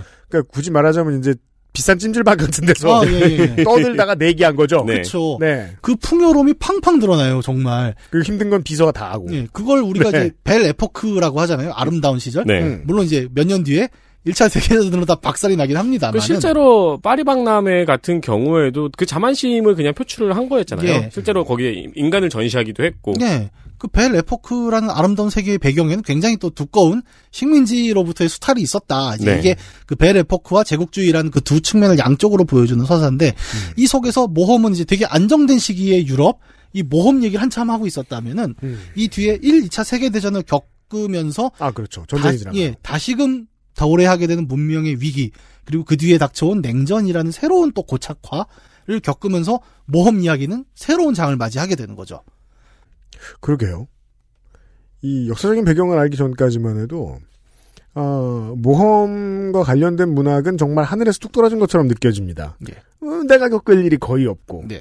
현실감이 거의 없으니까 진짜 옛날 사람들은 저렇게 살았겠지라는 생각조차 들지 않습니다. 그것마저도 비현실적이니까. 네. 예. 대신 그 당시의 생활상이나 사회상의 원형을 봐야죠. 예. 이러저러 했기 때문에 이런 일을 하는 사람들이 있었을 수 있고 네. 법 체계가 덜 잡혔을 수도 있고 식민사업을 해야 했을 수 있고 막대한 수탈이 있었을 수 있다. 그리고 그때 사람들이 뭘 제일 원했는가도 엿볼 수 있네요. 아 그럼요. 금? 네. 뭐 금, 보물. 그러게요. 비슷한 가치관을 가지고 오늘날에 막 이런 액션 영화 같은 모험물을 만들 수는 없어요. 왜냐하면 가장 건실한 기업의 주식을 찾아 떠나는 모험이란 없거든요. 있기야 있죠. 재미가 없는 거죠. 그건 지금도 많은 분들이 하고 있는데 기관 투자가 같은 뭐 이런 거. 내가 돈을 묻으면 그게 모험이 아니니까. 매일 2시 59분에 항상 그 차트 보고 이렇게 되는 거예요. 그리고 그건 그 돈이 모험하다가 죽든지 살든지 그렇죠. 근데 그거를 모험으로 사람들이 받아들이는 거에는 이런 것도 있어요. 그러니까 주식에 들어가 있는 돈은 현금화가 되기 전까지는 사실은 가상의 영역이거든요. 네. 네. 그래서 주겔의 주식계좌 인증을 보면 절대 내가 현금화한 통장을 인증하는 게 아니라 계좌상의 커리어 하이를 인증을 하죠. 그렇죠. 네, 그거는 판타지고 모험이죠. 그럼요. 네. 네. XSFM입니다. 여보, 내가 제발 앉아서 해결하라 그랬지. 하루에 12번 청소할 수도 없고, 어우, 정말 흘리는 사람 따로 있고, 청소하는 사람 따로 있고. 지나가던 사람이 우리 집 와서 볼일 봐요. 공중화장실인 줄 알고. 수전에 물 때는 맨날 욕조는 누래지. 새들은 어쩜 그리 구석마다 잘도 찾아가 해도 표도 안 나는 중. 이거 대체 어째야 돼? 다른 생각하지 마세요. 오직 깨끗한 생각. 욕실엔 반려세제 클리바스. 건강기능식품 광고입니다. 그러니까 이게 뭐라고? 기억력? 니모신. 아, 헬릭스미스. 광고 듣고 왔습니다. 벌써 듣고 왔어요? 우리가 어릴 때 읽었던 고전 작품 속의 모험이 왜 그런 표현형을 가지고 있었는가? 왜 하필이면은 대양 어디 한가운데? 거기 사는 사람들 말고 멀리 사는 사람들이 봤을 때 정말 멀고 먼 것으로 보이는 어떤 곳에 있는 그곳에서는 쓸 일이 없는 엄청난 많은 돈이었는가에 대해서 고민해 보았습니다. 그런데 이렇게 얘기할까요? 문학은 그 당시의 트렌드에 맞게 그 세기의 트렌드에 맞게 그때그때 손님들을 끌어모아야 되기 때문에 그때그때 바뀝니다. 네. 네. 우리가 성서 연구를 하는데 힘든 이유가 그거 아니에요? 그때 맞는 이야기였으니까? 그렇죠. 그 시절에 맞는 모험, 어드벤처 픽션들이 그때마다 있습니다. 10대의 꼬마들은 그때 그 책을 봅니다. 네. 그래서 매번 시대가 바뀔 때마다 새로운 모험 장르의 명작들이 나와요. 예. 흥행작들이 나와요. 그렇죠. 네. 그런 논문들도 있어요. 우리 일제강점기 시절에, 뭐, 주로 문학자들이 해외 모험소설 한참 번역을 하는 과정에서, 모험소설들이 갖고 있는 제국주의적 측면들, 이 식민지 소년, 소녀들에게는 어떤 의미였느냐, 네. 이런 걸 연구하는 논문들도 좀 있습니다. 곁다리로 네. 좀 말씀을 드리는 거고. 그래서, 뭐, 아예 이런 연구가 없는 건 아니죠. 사실 모험서사에 대한 연구들도 꽤, 이제 한국에서는 국문학계에서 진행이 많이 된 걸로 알고 있고요. 네. 근데 뭐 오늘 여기서 그래 딱딱한 얘기를 저는 원래 딱딱한 얘기 안 좋아합니다. 그래요? 먼저 웃기는 얘기를 좋아하죠. 네. 그래서 이제 앞에 쭉 얘기한 걸 다시 한번 정리를 하고 간다면 지난번에 나오셨을 땐 딱딱한 게임 이야기를 하셨는데. 아니 그거 말랑말랑하다니까. 얼마나 말랑말랑했잖아요 그때. 맞아요. 네. 캐러멜 같은 이규약입니다. 그 고전 시대의 모험이 있었고 그것이 어떤 사회 제도, 동시대의 문화랑 엮이게 되는 근대 이후의 모험이 있었고 네. 그리고 그런 것들이 어떤 안정기, 그다음에 모험기가 역사적으로 바뀌면서 사람들이 추구하는 방향, 이야기의 방향도 달라졌다라는 얘기를 앞에 쭉 드렸고요. 네. 그러면 이제 동시대의 이야기에 좀 더 가깝게 이야기를 해봅니다. 1, 2차 대전 끝난 이후의 현대시대라고 이제 얘기를 해보죠. 그러면 우리는 물론 이제 전 세계 여기저기서 아직도 분쟁은 있긴 하지만 아마도 인류사를 통틀어 본다면 가장 많은 인류가 안정기를 보내고 있는 그런 시기가 아닐까? 그렇죠. 예, 아마 몇백 년이 지난 다음에 후손들이 엄청 원망할 시기일 거예요. 뭐 그럴 수도 있을 겁니다. 네. 예. 그런 이제 안정된 시기에는 다시금 이제 모험 얘기가 또 나올 수밖에 없어요. 근데 그렇죠. 이제 이 시기의 모험이라는 것은 뭐 구전, 문학과는 다르게 굉장히 독특한 양식으로 또 등장을 하게 되는데 바로 영상 매체라는 게 생겼기 때문이죠. 네. 영화가 등장하지 않습니까? 네. 그러면 이 영화라는 거는 우리가 머릿속에서 귓속으로 듣던 모험의 이야기를 훨씬 강렬한 시각적 체험으로 만들어내기 시작을 해요. 네. 그냥 어렸을 때 옛날 얘기 아까 얘기했지만 할아버지 할머니가 해주던 옛날 얘기나 들으면서 상상했던 시절이 그런 게 있죠. 그 7살, 6살생 그렇게 듣다가 한 중학생이 됩니다. 처음으로 돈을 내고 극장을 가요. 그렇죠. 그리고 모험 영화를 봅니다. 네. 와, 세상에. 장르만 살아서 극장으로 이동합니다. 네. 얼마나 놀랍겠어요. 그러니까 사진이 나오고 활동 사진이 나오고 거기에 소리가 입혀지고 그렇죠. 이제는 3D 그래픽이 들어가기 시작을 하면서 이 발전하는 영화 기술들은 우리가 그동안 알았던 모험 이야기들 스크린에 옛날 표현을 하면 총천연색 총천연색 올 칼라. 예. 이렇게 확 풀어내는 거예요. 근데 저는 네. 그 어릴 때 책으로 봤다가 영화로 봤을 때 시각적인 충격은 별로 없었는데 네. 왜냐면 머릿속에 상상으로 이미 그만큼의 그 상상을 해내니까 오히려 실망하는 네. 경우는 있어도 네. 근데 그 BGM이 주는 두근거림은 대체가 안 되더라고요. 예. 그 BGM으로도 굉장히 유명한 한 편의 모험 영화 시리즈가 이제 지금부터 얘기할 주제입니다. 빰빠밤빰 이거죠. 빰빠밤. 네. 네. 제가 이 빰빠밤빰을 왜 했냐면 얼마 전에 그 유튜브에서 제가 무슨 티저를 하나 봤는데 게임사 티저인데 그 폴아웃하고 스카이림 만드는 베데스다에서 그 30초짜리 티저를 하나 올렸어요, 유튜브에. 근데 쭉 뭐 이것저것 영상이 나오는데 마지막에 빰빠밤빰 이러고 끝난단 말이에요. 그렇죠. 난리가 났죠. 오. 뭐 쟤네가 인디애나 존스를 만든다고? 그 인디애나 존스의 이야기를 잠깐 해보죠. 그러니까 물론 홍보실 직원이 실수했으면 그 직원은 끝장이고요. 아닌데 둠인데 여기 있으면 큰일이고요. 그렇죠. 네. 뭐 모험 영화도 사실은 뭐 인디애나 존스만 하나만 있지는 않지 않습니까? 굉장히 많죠. 근데 이제 그 중에서도 앞에 잠깐 이야기했던 그 보물 탐색이라는 모험으로 조금 더 좁혀 본다면, 네. 그러니까 근대 이후에 영향을 받은 이 인디애나 존스는 예 마찬가지로. 가장 보편적인 어떤 보물탐색 모험 영화의 전형으로 자리 잡고 있죠. 익숙한 이야기의 현대화. 그렇죠. 지금의 중년들에게는 모험 장르의 영화 네. 하면 먼저 떠올 게 이거십니다. 네. 그 앞에는 구니스가 있어요. 네, 구니스. 구니스도 있는데 구니스 네. 안 봤죠? 구니스 봤어요. 진짜? 네. 의외로 안 볼 것 같은 걸 또 봤다. 나중에 봤어요. 어릴 때는 안 봤어요. 저는 어릴 때 봤는데 기억이 하나도 안 나요. 그 무렵엔 약간 그런 또 모험 서사들이 엄청 영화로 많이 쏟아져 나왔죠. 그건 그래요. 예. 그건 그래요. 저는 제가 가장 인상적으로 봤던 이런 장르의 영화는 그게 독일 동화책이죠. 네버엔딩 스토리. 예. 영화로 나왔었죠. 영화가 꽤 크게 성공을 했었고요. 네.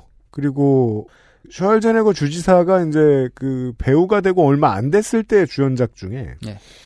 라스트 액션 히어로라는 동화 사실상 동화예요. 그쵸, 네. 동화죠. 네. 뭐 굳이 모험 장르로 따지면 네. 저는 제일 재밌게 봤던 게 그 둘이었어요. 네. 그러니까 뭐 인디애나 존스 하나만 있는 건 아니지만 아마도 그 문화 아이콘은 끝까지 살아남은 건 또 얘가 제일 대표적이긴 하거든요. 그렇죠. 우리가 뭔가 모험이라는 말이 주는 네. 어감과 어울리는 BGM 하면은 네. 빰빠밤빰 네. 빰빠밤. 그리하여 이 장르의 가장 대표적인 영화이자 게임이 됐죠. 그렇죠. 인디애나 존스 시리즈가. 네. 이 시리즈가 갖고 있는 이제 기본적인 내용들을 좀 살펴보죠. 1981년에 개봉을 한 1편은 인디애나 존스라는 이름은 원래 없었어요. 레이더스죠. 라는 제목이었죠. 네. 그 이제 저도 이제 그때 TV로 봤어요. 주말의 명화로 봤는데 말 그대로 그냥 얘는 고대 유적의 침입자로 나옵니다. 그러니까 이 시리즈가 갖고 있는 타임라인은 매 편마다 되게 유사해요. 맨 처음에 영화가 시작하면 앞부분에 신비로운 고대 유적의 보물을 막 탐사하러 어딜 갑니다. 맞아요. 그리고 그 과정에서 액션에서 퍼즐 액션이 나와요. 네. 왜냐면 이제 이게 뭐냐면 아버지 공 굴러가요 막 이거 있죠. 그렇죠. 큰 돌이 따라 굴러온다던가. 네. 아니면 뭐 칼이 달린 벽이 막 이렇게 날 좁혀온다거나 하고. 이제 이런 함정들을 막 극복하는 과정들이 앞부분에 나와요 항상. 네. 그리고 그게 끝나면 이제 보물을 간신히 꺼내왔는데 배신을 당하죠. 저는 그 힌트를 찾은 해리슨 포드 씨의 얼굴은 아직도 기억이 나요. 딴 데를 예. 보면서 예. 정색하는. 네. 1편 같은 경우에도 그게 잘 나와요. 그래서 제일 유명한 게 그 마지막에 황금 다산상 그 유적을 빼올 때 같은 무게의 모래주머니로 그 함정을 그렇죠. 무력화하는 장면들이 나오죠. 네. 이런 장면들이 나오다가 이제 뒤통수를 맞고 인트로가 끝나면 뒤통수를 맞고 인트로가 끝나요. 네, 항상 네. 그렇게 끝나요. 그다음에 항상 그 뭔가 찾았어 하면은 뒤에서 네. 인디애나 존스 이러면서 오 똑같다. 총을 딱 겨누면서 들어와요. 우와. 오 깜짝 놀랐어. 딱 그 발 그 속도 그 톤으로 말을 해요. 네. 정말로. 이제 그러면 이제 1편에서는 이제 통수 맞고 돌아온 인디에게는 이제 누가 찾아와요. 그래서 나치가 지금 여기서는 이제 미국 정보부죠. 이상한 그 유적을 찾아서 뭐 전쟁을 이기려고 한다. 근데 뭐 말도 안 돼요. 전쟁을 하는 게 아니라 유적을 찾아서 전쟁을 이기려겠다고 하죠. 네. 이것도 나중에 보면 알겠지만 사실은 되게 신비주의적인 어떤 그런 얘기가 있긴 한데 엉성한 변형이죠. 과거 작품에. 네. 네. 그래서 뭘 찾는데요? 물어보면 성궤를 찾는데요. 네. 이 성궤가 뭐냐? 그 유대인 전설이잖아요. 그 기독교 전설이기도 하고 모세가 시나이 산에 올라가서 그렇죠. 하나님이 그 10계명이 담긴 석판을 줬는데 그걸 이제 괴짝에 담아 놓은 거지 않습니까? 네. 근데 이거를 찾아서 뭐 하게요? 근데 모르겠고 일단 그 힘을 가지고 전쟁을 이기려 하니까 우리가 먼저 찾아야 된다. 네. 이거는 이제 그런 똑같은 거죠. 왜 우리가 무슨 수를 써서라도 달에 먼저 가야 한다. 이런 지기 냉전기 우주 경쟁처럼. 그러니까 뭔가 성계의 힘을 가지고 마법의 힘으로 전쟁을 이기려는 네, 그런 네. 거 같은 거잖아요. 그러니까 그거를 실제로 믿건 말건 우리가 어쨌든 나치보단 빨라야 된다. 네. 그렇죠. 예, 이게 많은 회사들이 지금도 하는 게 있지 않습니까? 뭐 예를 들어 뭐 삼성과 LG 휴대폰, 삼성 이거 야 먼저 해. 돈 더 많이 써. 뭐 이런 약간 경쟁의 느낌이 분명히 있는 근데 거죠. 근데 어떤 미친놈이 거기에서 이제 슬쩍 밀어넣어 본 거죠. 아무 실험이나 해볼까? 저기 성규회를 LG가 먼저 길길이 날뛰며 뭔지 몰라 가져와. 아니, 일단 가져와. 네. 내가 책임질게. 뭐 이런 거 하는 거예요. 그래서 이제 성궤가 그럼 어디 있냐? 이집트 어딘가에 있대요. 근데 정확한 그 위치를 아는 유물이 있죠. 그래서 유물의 퍼즐을 맞춰야죠. 또. 그래서 태양신 라의 지팡이에 새겨져 있다. 그래서 그 지팡이를 찾아야 되는데 지팡이 끝에 메달 달린 게 제일 핵심인데 이거를 인디 스승이 갖고 있어갖고 스승이 어디 있냐? 네팔 갔다가 막 쫓겨나고 막 이런 과정들이 막 있습니다. 여기서 재밌는 게 그 디아블로 2의 얘기가 여기서 나오죠. 그 디아블로 2의 액트 2에 보면 호라드릭 지팡이가 딱 요 구조로 돼 있어요. 네. 심지어 그 꽂았을 때 그 모양도 똑같습니다, 영화랑. 네. 모양도 똑같아요. 아. 예, 예. 그 이렇게 빛 쫙 들어가고 열리는 거.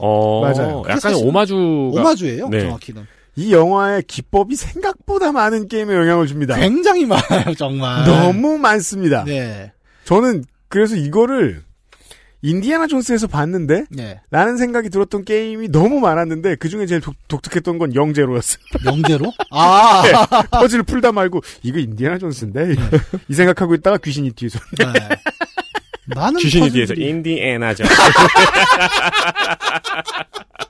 근데 카메라로 찍어야 되고 당황하지 말고 와 저거 쩐다 나도 저거 해봐야겠다 이거. 와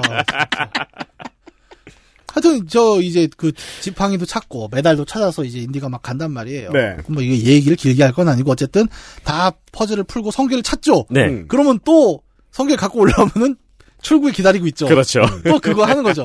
또 이제, 인디애나 그래서 성계 내놓으라고. 네, 좀 이따 녹을 양반이. 네. 또 그걸 뺏어갖고, 나치가 그걸 하다가 성계를 열었는데, 네. 여기서 말도 안 되게, 그 성유물이 실제로 작동을 해버리죠. 네. 신의 분노가 터졌고 다 죽어버리면서 끝난다. 어릴 적에 엄청난 트라우마를 남겼던 장면이었어요. 예, 영화사에도 한 장면이라고 하더라고요. 네. 그래픽 활용으로. 그래서 누가 이 얘기 이제 결국 이제 나중에 성배는 다 인디가 가져가서 그 저기 미국 어디 창고에 숨겨놓고 이게 나중에 4편에도 나오기도 하는데 누가 그런 얘기를 하더라고요. 아니 그러면 야 인디애나 존스가 어차피 개입을 안 했어도. 걔는 성궤를 찾고 뚜껑을 열어서 다 죽었을 거 아니냐. 누군간 죽었죠. 네. 그러면 또 개입을 한 이유가 뭐냐. 아 그러네요. 네. 나도 그 얘기를 듣고 그러네? 약간. 그냥 다 죽어있으면 나중에 가면 되는 거였는데. 네. 상관이 없었던 거예요. 맞아. 아 그래서 판타지구나? 뭐 이렇게 해석할 수도 있겠습니다. 여기 그냥 간단하게 이제 1편을 두고 개요를 생각해봤는데 몇 개 키워드를 좀 정리해볼 수 있을 거예요. 먼저 첫 번째로 고대의 신비로운 보물. 있죠. 실제로 작동을 하는 보물이죠. 네. 그리고 이걸 차지하려는 적세력이 있어요. 이 두 가지가 이 시리즈의 이후 키워드를 쫙 관통을 합니다. 근데 이제 그 다음에 나온 2편은 조금 좀 다른데 여기선 아시아가 부각이 돼요. 이 편에선. 이 편의 제목이 정확히 이 되게 한국 사람들이 오타를 많이 냅니다. 이게 미궁의 사원이 아니에요. 마궁의 사원인데 다들 미궁의 사원이라고 읽고 있더라. 이 편이 넘버링이 맞아요. 레이더스 2라고 넘버링이 안 됐죠 아마. 인디애나 존스 앤 더 템플 오브 더 둠. 네. 그렇죠. 그 이거는 이제 1935년 상하이에서 시작을 하면서 뭐 누르하치 유고를 거래하다가 도망가고 막 이제 이런 내용인데 여기 보면 갑자기 쫓겨갖고 인도로 가더니 그 마을을 수호하는 신비의 샹카라스톤을 구해달라. 네. 그래서 마을 뒷산에 갔더니 되게 이교도 같은 집단이 나와서 막 시바신을 섬기면서 사람을 막 인신공양을 하고 이런 장면이 나오죠. 그 뭐 심장 뽑는 장면이라든가. 예. 그 벌레가 가득한 궁으로 맞아요. 들어가는 그런 네네네. 장면들이 유명하죠. 그래서 이 영화에서 가장 유명한 장면은 그런 거예요. 그 식당에서 이제 식사 대접을 받는데 무슨 뭐 원숭이 골을 먹고 막 이러다 여자 주인공이 기절하고 막 이러지 않습니까? 그래서 이 편 같은 경우에는 그 일명 우리가 몬도카네라고 불리는 몬도카네. 예. 그 영화의 유행에서부터 크게 이제 좀 영향을 받았죠. 그게 좀 독특하죠. 이 몬도카네라는 영화를 보면 절대로 그 문화 차별이 아니에요. 네. 어찌 보면 그 영화의 주제 의식은 그냥 인류 전체에 대한 혐오, 네. 혹은 문화에 대한 혐오 이런 거예요. 그러니까 인류에 대한 냉소랄까요? 그런 내용인데 이 양인들은 거기에서 자기 사는 동네 말고 다른 동네 얘기만 쏙 뽑았었죠. 네. 그러니까 몬도카네라는 영화 이제 네. 약간 이게 그거죠. 몬도카네라는 게 그 개들의 세상. 뭐 개 같은 세상, 미친 세상 뭐 이렇게 하는 건데 그 사실은 말씀대로 약간 이죽거림이에요 영화 자체가. 네. 약간 뭐라 해야 되나 그 트위터에서 이렇게 이죽거리는 그런 멘트들 같은 그런 영상들을 쫙 모아놓은 건데 이게 결과적으로는 어떻게 활용이 되냐면 서구 세계가 제3 세계를 바라보는 야만으로 바라보는 시선으로 최종적으로는 의미가 재전유가 되죠. 네. 그러면서 이게 좀 한때의 유행을 타기도 해요. 그래서 한국에서 이제 몬도가네 식이다라는 표현이 요즘은 거의 안 쓰이죠. 되게 재밌게. 그렇죠. 80년대 어릴 때 그게 사자성어인 줄 알았어요. 네. 몬도가네. 네. 집안에서 하는 몬도. 참 한자가 어렵습니다. What? 네. 근데 한국에선 또 이게 90년대 말에 또 한 번 또 비슷한 열풍이 몰아쳤던 게 1997년에 한국에 70년대 다큐멘터리가 또 하나 이제 비디오 테이프로 대유행을 치는데 그게 97년에 한국 쇼킹 아시아입니다. 아 그게 70년대 다큐멘터리였어요? 네. 저는 그때가 중학생 때인가 그래가지고 자세히는 몰랐거든요. 네. 이거 되게 유명했습니다 그때. 예. 쇼킹 아시아는 이게 당시에 또 엽기 트렌드 그거랑 엮여가지고 굉장히 유행을 했었고 또 당시에 많은 사람들 또 욕도 많이 했어요. 아니 이런 식으로 또 제국주의적으로 제3세계 보는 게 유행하면 안 된다. 근데 그때는 인터넷이 지금처럼 댓글이 많은 시대가 아니었기 때문에. 그리고 또 이제 그 당대에 가장 크게 흥행하는 이 문화 콘텐츠들은 예. 그 당시의 헤게모니를 잡고 있던 세력의 입장을 대변을 하기 때문에 예. 80년대 90년대만 해도 미국이나 유럽 백인의 시각에서 모든 걸 바라봤죠. 네. 블록버스터 흥행작들은. 네. 인디애나 존스 시리즈도 마찬가지였습니다. 네. 우리도 보면서 그냥 우리가 유럽인의 입장에서 보게 된 거였고. 맞아요.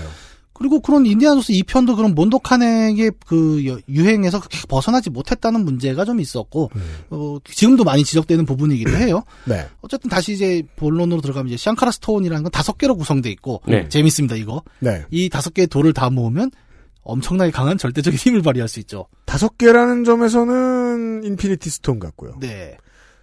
그냥 모으면 된다는 점에서는 이런 작품들을 많이 봤고요. 그렇죠. 땅불바람 물마음도 있었죠, 우리. 네. 땅불바람 물. 네. 오랜만에.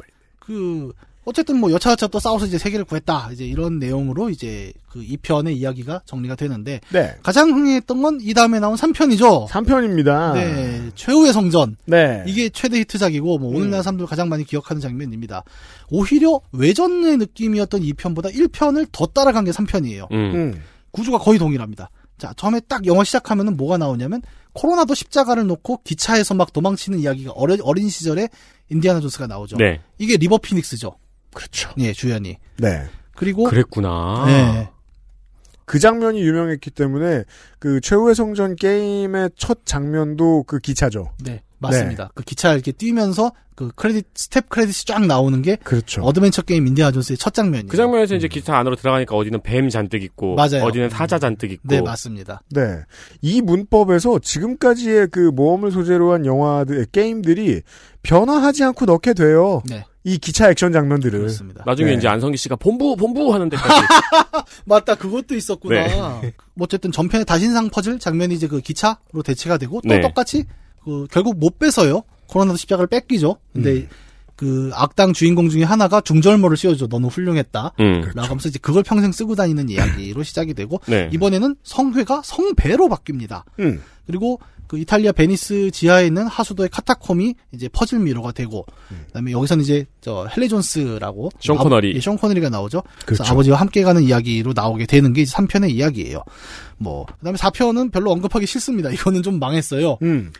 이번에는 유물이 외계인의 크리스탈 해골로 대체가 됐는데 전반적으로 좀 많이 망했습니다. 이게 네. 너무 저는 이제 약간 아버지가 인디애나 존스를 좋아하셔가지고 예. 약간 추억팔이 느낌으로 봤는데 예. 중반까지는 그냥 추억팔이 느낌으로 볼만한데 마지막에 갑자기 뭐 생뚱맞죠. 예, 너무 생뚱맞게 예. 메탈 슬러그가 돼서 많은 분들이 납득을 못했습니다. 정말. 예. 예. 네. 하여튼 뭐 이 시리즈를 일일이 얘기하는 건 아니고 그 인디애나 존스라는 20세기의 영상 매체가 만든 하나의 모험의 프로토타입에서 볼 수 있는 몇 가지 요소들을 종합하면 또 재미있는 이야기 볼 수 있어요. 첫 번째가 보물. 아까 얘기한 보물이죠. 사실 뭐 게임으로 플레이하신 분들은 최후의 성전 이후에도 나왔던 작품들을 해보셨던 분들이 계셨을 거예요. 사실상 그 영화의 세계관은 그 최후의 성전 이후로 끝났다고 봐도 네. 무방하기 때문에 네. 근데 뭘로 보셨든 간에 얼개는 다 똑같죠, 사실은. 네, 기본 구조가 똑같아요. 네. 그 구조를 그래서 이해하면 재밌다는 거예요. 그걸 보고 있어요. 네. 보물이라는 거는 이 시리즈에서 단순한 부가 아닙니다. 우리가 앞에 그 대항해 시대의 모험에선 부였죠. 일확천금.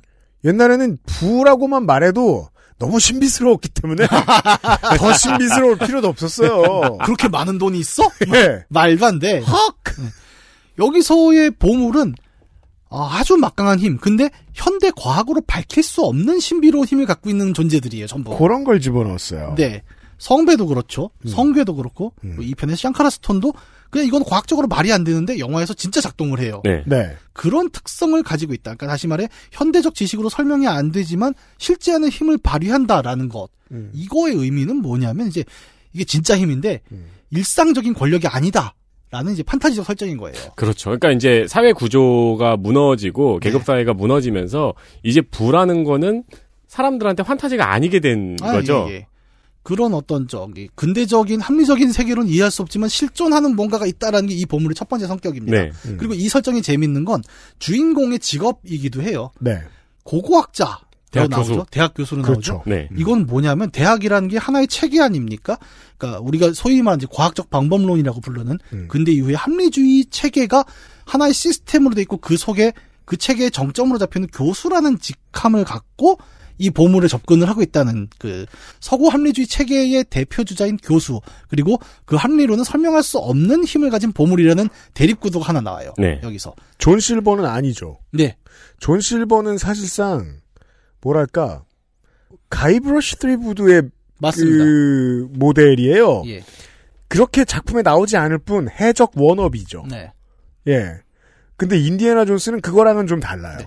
해적이 아닙니다. 인싸예요. 대학 교수잖아요. 그렇죠. 네. 테뉴어도 있어요. 그러니까 어릴 적에 정규직이에요. 예. 어릴 적에 늘 궁금했던 게 모험가라는 직업이 있다는 게 늘 궁금했거든요. 네. 그러니까 그는 무엇을 먹고 사는가. 그 개연성을 해결해줬죠. 여러분의 등록금을 먹고 살고 있었습니다. 여러분의 등록금으로 남미에 가서 교육부의 지원금과 생각해보세요. 교수가 저 성배 찾으러 가겠습니다. 채찍이나 사고 안 잡고. 그런 이제 보물의 특성이 하나 있었다라는 게 첫 번째. 그 다음에는 적이에요. 그 인디애나 존스에 맞서는 적이라는 것은 이제 항상 보면 또 나름의 공통점을 보여주는데 나치와 소련 혹은 이제 2편은 약간 다른 종교 집단이었죠. 얘들은 일단 기본적으로 서방의 적입니다. 네. 예. 나치도 그렇고 소련도 그렇고. 냉전 시대 미국 진영의 적이죠. 네. 냉전 전에는 서구 진영, 그렇죠. 연합군 진영의 적. 네. 그러니까 이 둘이 다만 시대가 바뀌었지만 계속 유지가 되고 있다는 게 하나 나와요. 이 비슷한 구도는 그 소설과 영화 반지의 제왕에서도 비슷하게 나타나죠. 반지의 제왕을 재밌게 보던 맞아요. 사람들이 영화 3편에서 뭘 느끼냐면 서쪽의 사람들이여라고 외치는 장면에서 약간 이질감을 느낀다고 하더라고요. 네. 이게 이제 모험 영화에서 싸우는 것만 떼놓으면 이 환타지 전쟁 영화 같은 것들이 된단 말이에요. 네. 이 실베스터 스텔론과 아놀드 슈왈제네거를 매겨 살린. 네.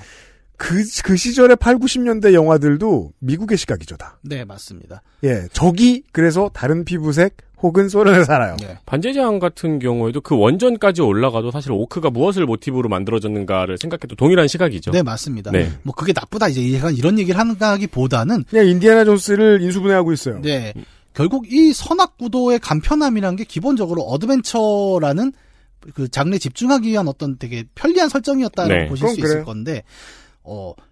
이게 제가 좀 중요하게 보는 점은 뭐냐면, 인디는 혼자 다닙니다, 대체로. 네. 그죠? 그니까 자기가 대학 교수라고 해서, 뭐, 대학원생을 끌고 가진 않아요, 보면. 그런 놈이었으면 지가 안 갔죠? 네. 그냥 애들을 보냈겠지. 그렇죠. 네. 네. 그런 면에서 현실 고증이 좀 부족하네요. 하다못해 끌고라도 가잖아요. 그리고는 막 공천 알아보고 있었겠지. 네. 이번에 재보선이 있다는데. 그니까 이것도 의도적인 설정이에요. 그니까 혼자다. 개인이다라는 설정이 반대로 이 인디를 추적하는 조직은 전부 말 그대로 조직, 집단, 체제입니다. 네. 맞아요. 그러니까 개인 대 조직의 대결 구도도 이 안에 살짝 나타나는 거예요. 이것도 이제 뒤에 가면 재밌는 이야기가 될 겁니다. 그다음에 세 번째, 유적의 퍼즐과 수수께끼라는 요소가 있죠. 네. 요거는 보물과 비슷하게 고대의 무언가죠. 그런데 이 유적은 보물에 비해서 합리주의적인 시각에서 납득 가능한 형태로 나타납니다. 머리를 쓰게 해요. 네. 그 거대한 돌이 저기서 굴러온다는 거는 돌보다 빠르게 뛰거나 옆으로 피하면 살 수 있다라는 우리가 일반적으로 생각할 수 있는 이성적인 근거를 계속 제공을 해줍니다. 네. 하지만 성게를 열면 다 죽는다는 우리가 상상할 수 없잖아요. 그렇죠. 예, 그 이 둘은 달라요. 그래서 네. 맞아요. 그러면서 동시에 그 주인공 인디애나 존스의 대적자가 되죠. 하지만 그렇다고 나치나 소련, 다시 말해 인디와 개인 대 사회 조직으로 부딪혔던 적도 함께 공격합니다. 그렇죠. 이 유적의 함정들은 현세에는 그 제작자가 존재하지 않지만 그들이 선조라고 표현을 할게요. 앤세스터들이 남긴 장치가 여전히 작동하고 있다라는 굉장히 재밌는 메타포를 갖고 있어요. 사실 이렇게까지 원고를 열심히 썼는데 호라이즌 제로던 얘기를 괜히 했다. 왜요? 너무 많은 스포를 했네요. 인디애나 존스가 정말 많은 것들의 원전이에요. 네, 맞습니다. 예, 여튼. 예. 그래서 이 인디와 이 유적의 수수께끼 퍼즐은 또 어떤 대립구도가 나오냐. 제작 의도를 떠나서 작동하는 거대한 기계장치에 맞서는 인간의 모습이 또 하나 나오게 되는 거죠. 예. 요런 이제 요소들이 공통점으로 남아서 한 세 가지 정도 우리가 추렸죠. 이 세 가지가 우리가 영상 매체로 접하게 되는 20세기의 모험을 만들어내는 기본 요소들이 됐죠. 네. 그래서 이 영화는 그 모험 안에 보면은 고전시대의 모험, 근대의 보물찾기 모험을 되게 적절하게 짬뽕을 해놨고, 그 모험의 과정에서 벌어지는 일들을 영상 스펙타클로 꽉꽉 채우죠. 막 뛰어내리고 막 쏟아지고 난리도 아닙니다. 네. 그러면서 이제 폭발적인 인기를 얻었고 이를 안락한 공간에 앉아서 도전에 응장하여 더 거대한 부와 권력을 향하는 이야기를 즐기던 사람들에게 다가온 거예요. 그래서 이 영상 매체는 스펙타클로 꽉 채워진 굉장히 짜릿한. 그렇죠. 20세기 이전의 사람들은 전혀 상상도 못한 놀라운 모험 얘기를 만들어냈는데 네. 그로부터 불과 몇십 년 지나지 않아서 우리는 더 짜릿한 몰입감을 선사하는 새로운 매체를 하나 만나게 됩니다. 그렇습니다. 여기까지 이야기를 했습니다. 놀랍게도 정말로 게임 얘기를 안 했네요. 아, 진짜 안 되니까. 게임 얘기는 나만 했어. 그러니까요. 아랫목에 앉아서 보는 영상 매체는 싸움도 넣어야 되고 적도 넣어야 되고 이렇잖아요. 그렇죠. 다른 패턴으로 발전한 것들도 있어요. 예를 들면 90년대 초중반부터 서양인들이 열광하기 시작한 우리는 이미 다 봤던 소림사 영화 브루스리 주연의 패턴 영화들을 계속해서 양산해내게 만든 그 원형 네. 근데 그 장르는 무술 영화 장르는 이거랑은 문법이 달라요. 네. 보물과 수수께끼가 없습니다. 네. 적과 원수만 있어요. 그렇죠. 적과 원수 가끔씩 뭐 비급 주제는 싸움과 명예예요. 네. 많이 다르죠. 현재까지 시장의 선택을 받은 것으로 보이는 물론 뭐 알파벳 문화권에 이 수적 우위가 있었습니다만 현재까지 시장의 선택을 받은 것으로 보이는 것은 저희가 소개해드린 이 모험 장르의 이야기입니다. 인디애나 존스에서 역설한 이 기법들은 내일 그대로 복사한 듯이 들으실 겁니다. 생각해보면 또 모험 장르에 꼭 필요한 적이 그 인물들이 그런 인물이네요. 고블린 수준의 적. 고블린? 그러니까 나가 떨어지는 적들. 그 빈칸을 채워주는. 자쿠들. 네, 네. 네. 잡몹. 네, 잡몹들. 네. 네. 락골렘. 네. 슬라임. 그렇죠. 그렇죠. 슬라임. 아기 사슴. 아기사슬. 왜냐면 일상적으로 소리를 잡고 있으면 그 영화를 보고 싶지 않거든요. 디아블로이가 나서 말인데. 모험문학에 대한 이야기를 하고 있었습니다. 내일 이 시간에 다시 한번 말씀드리죠.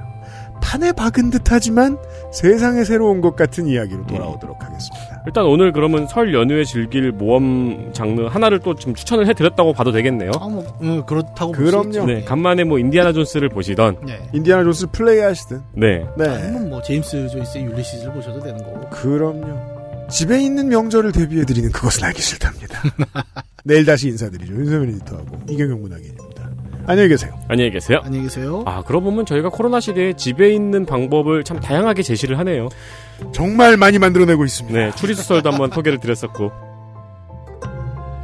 XSFM입니다. I, D, W, K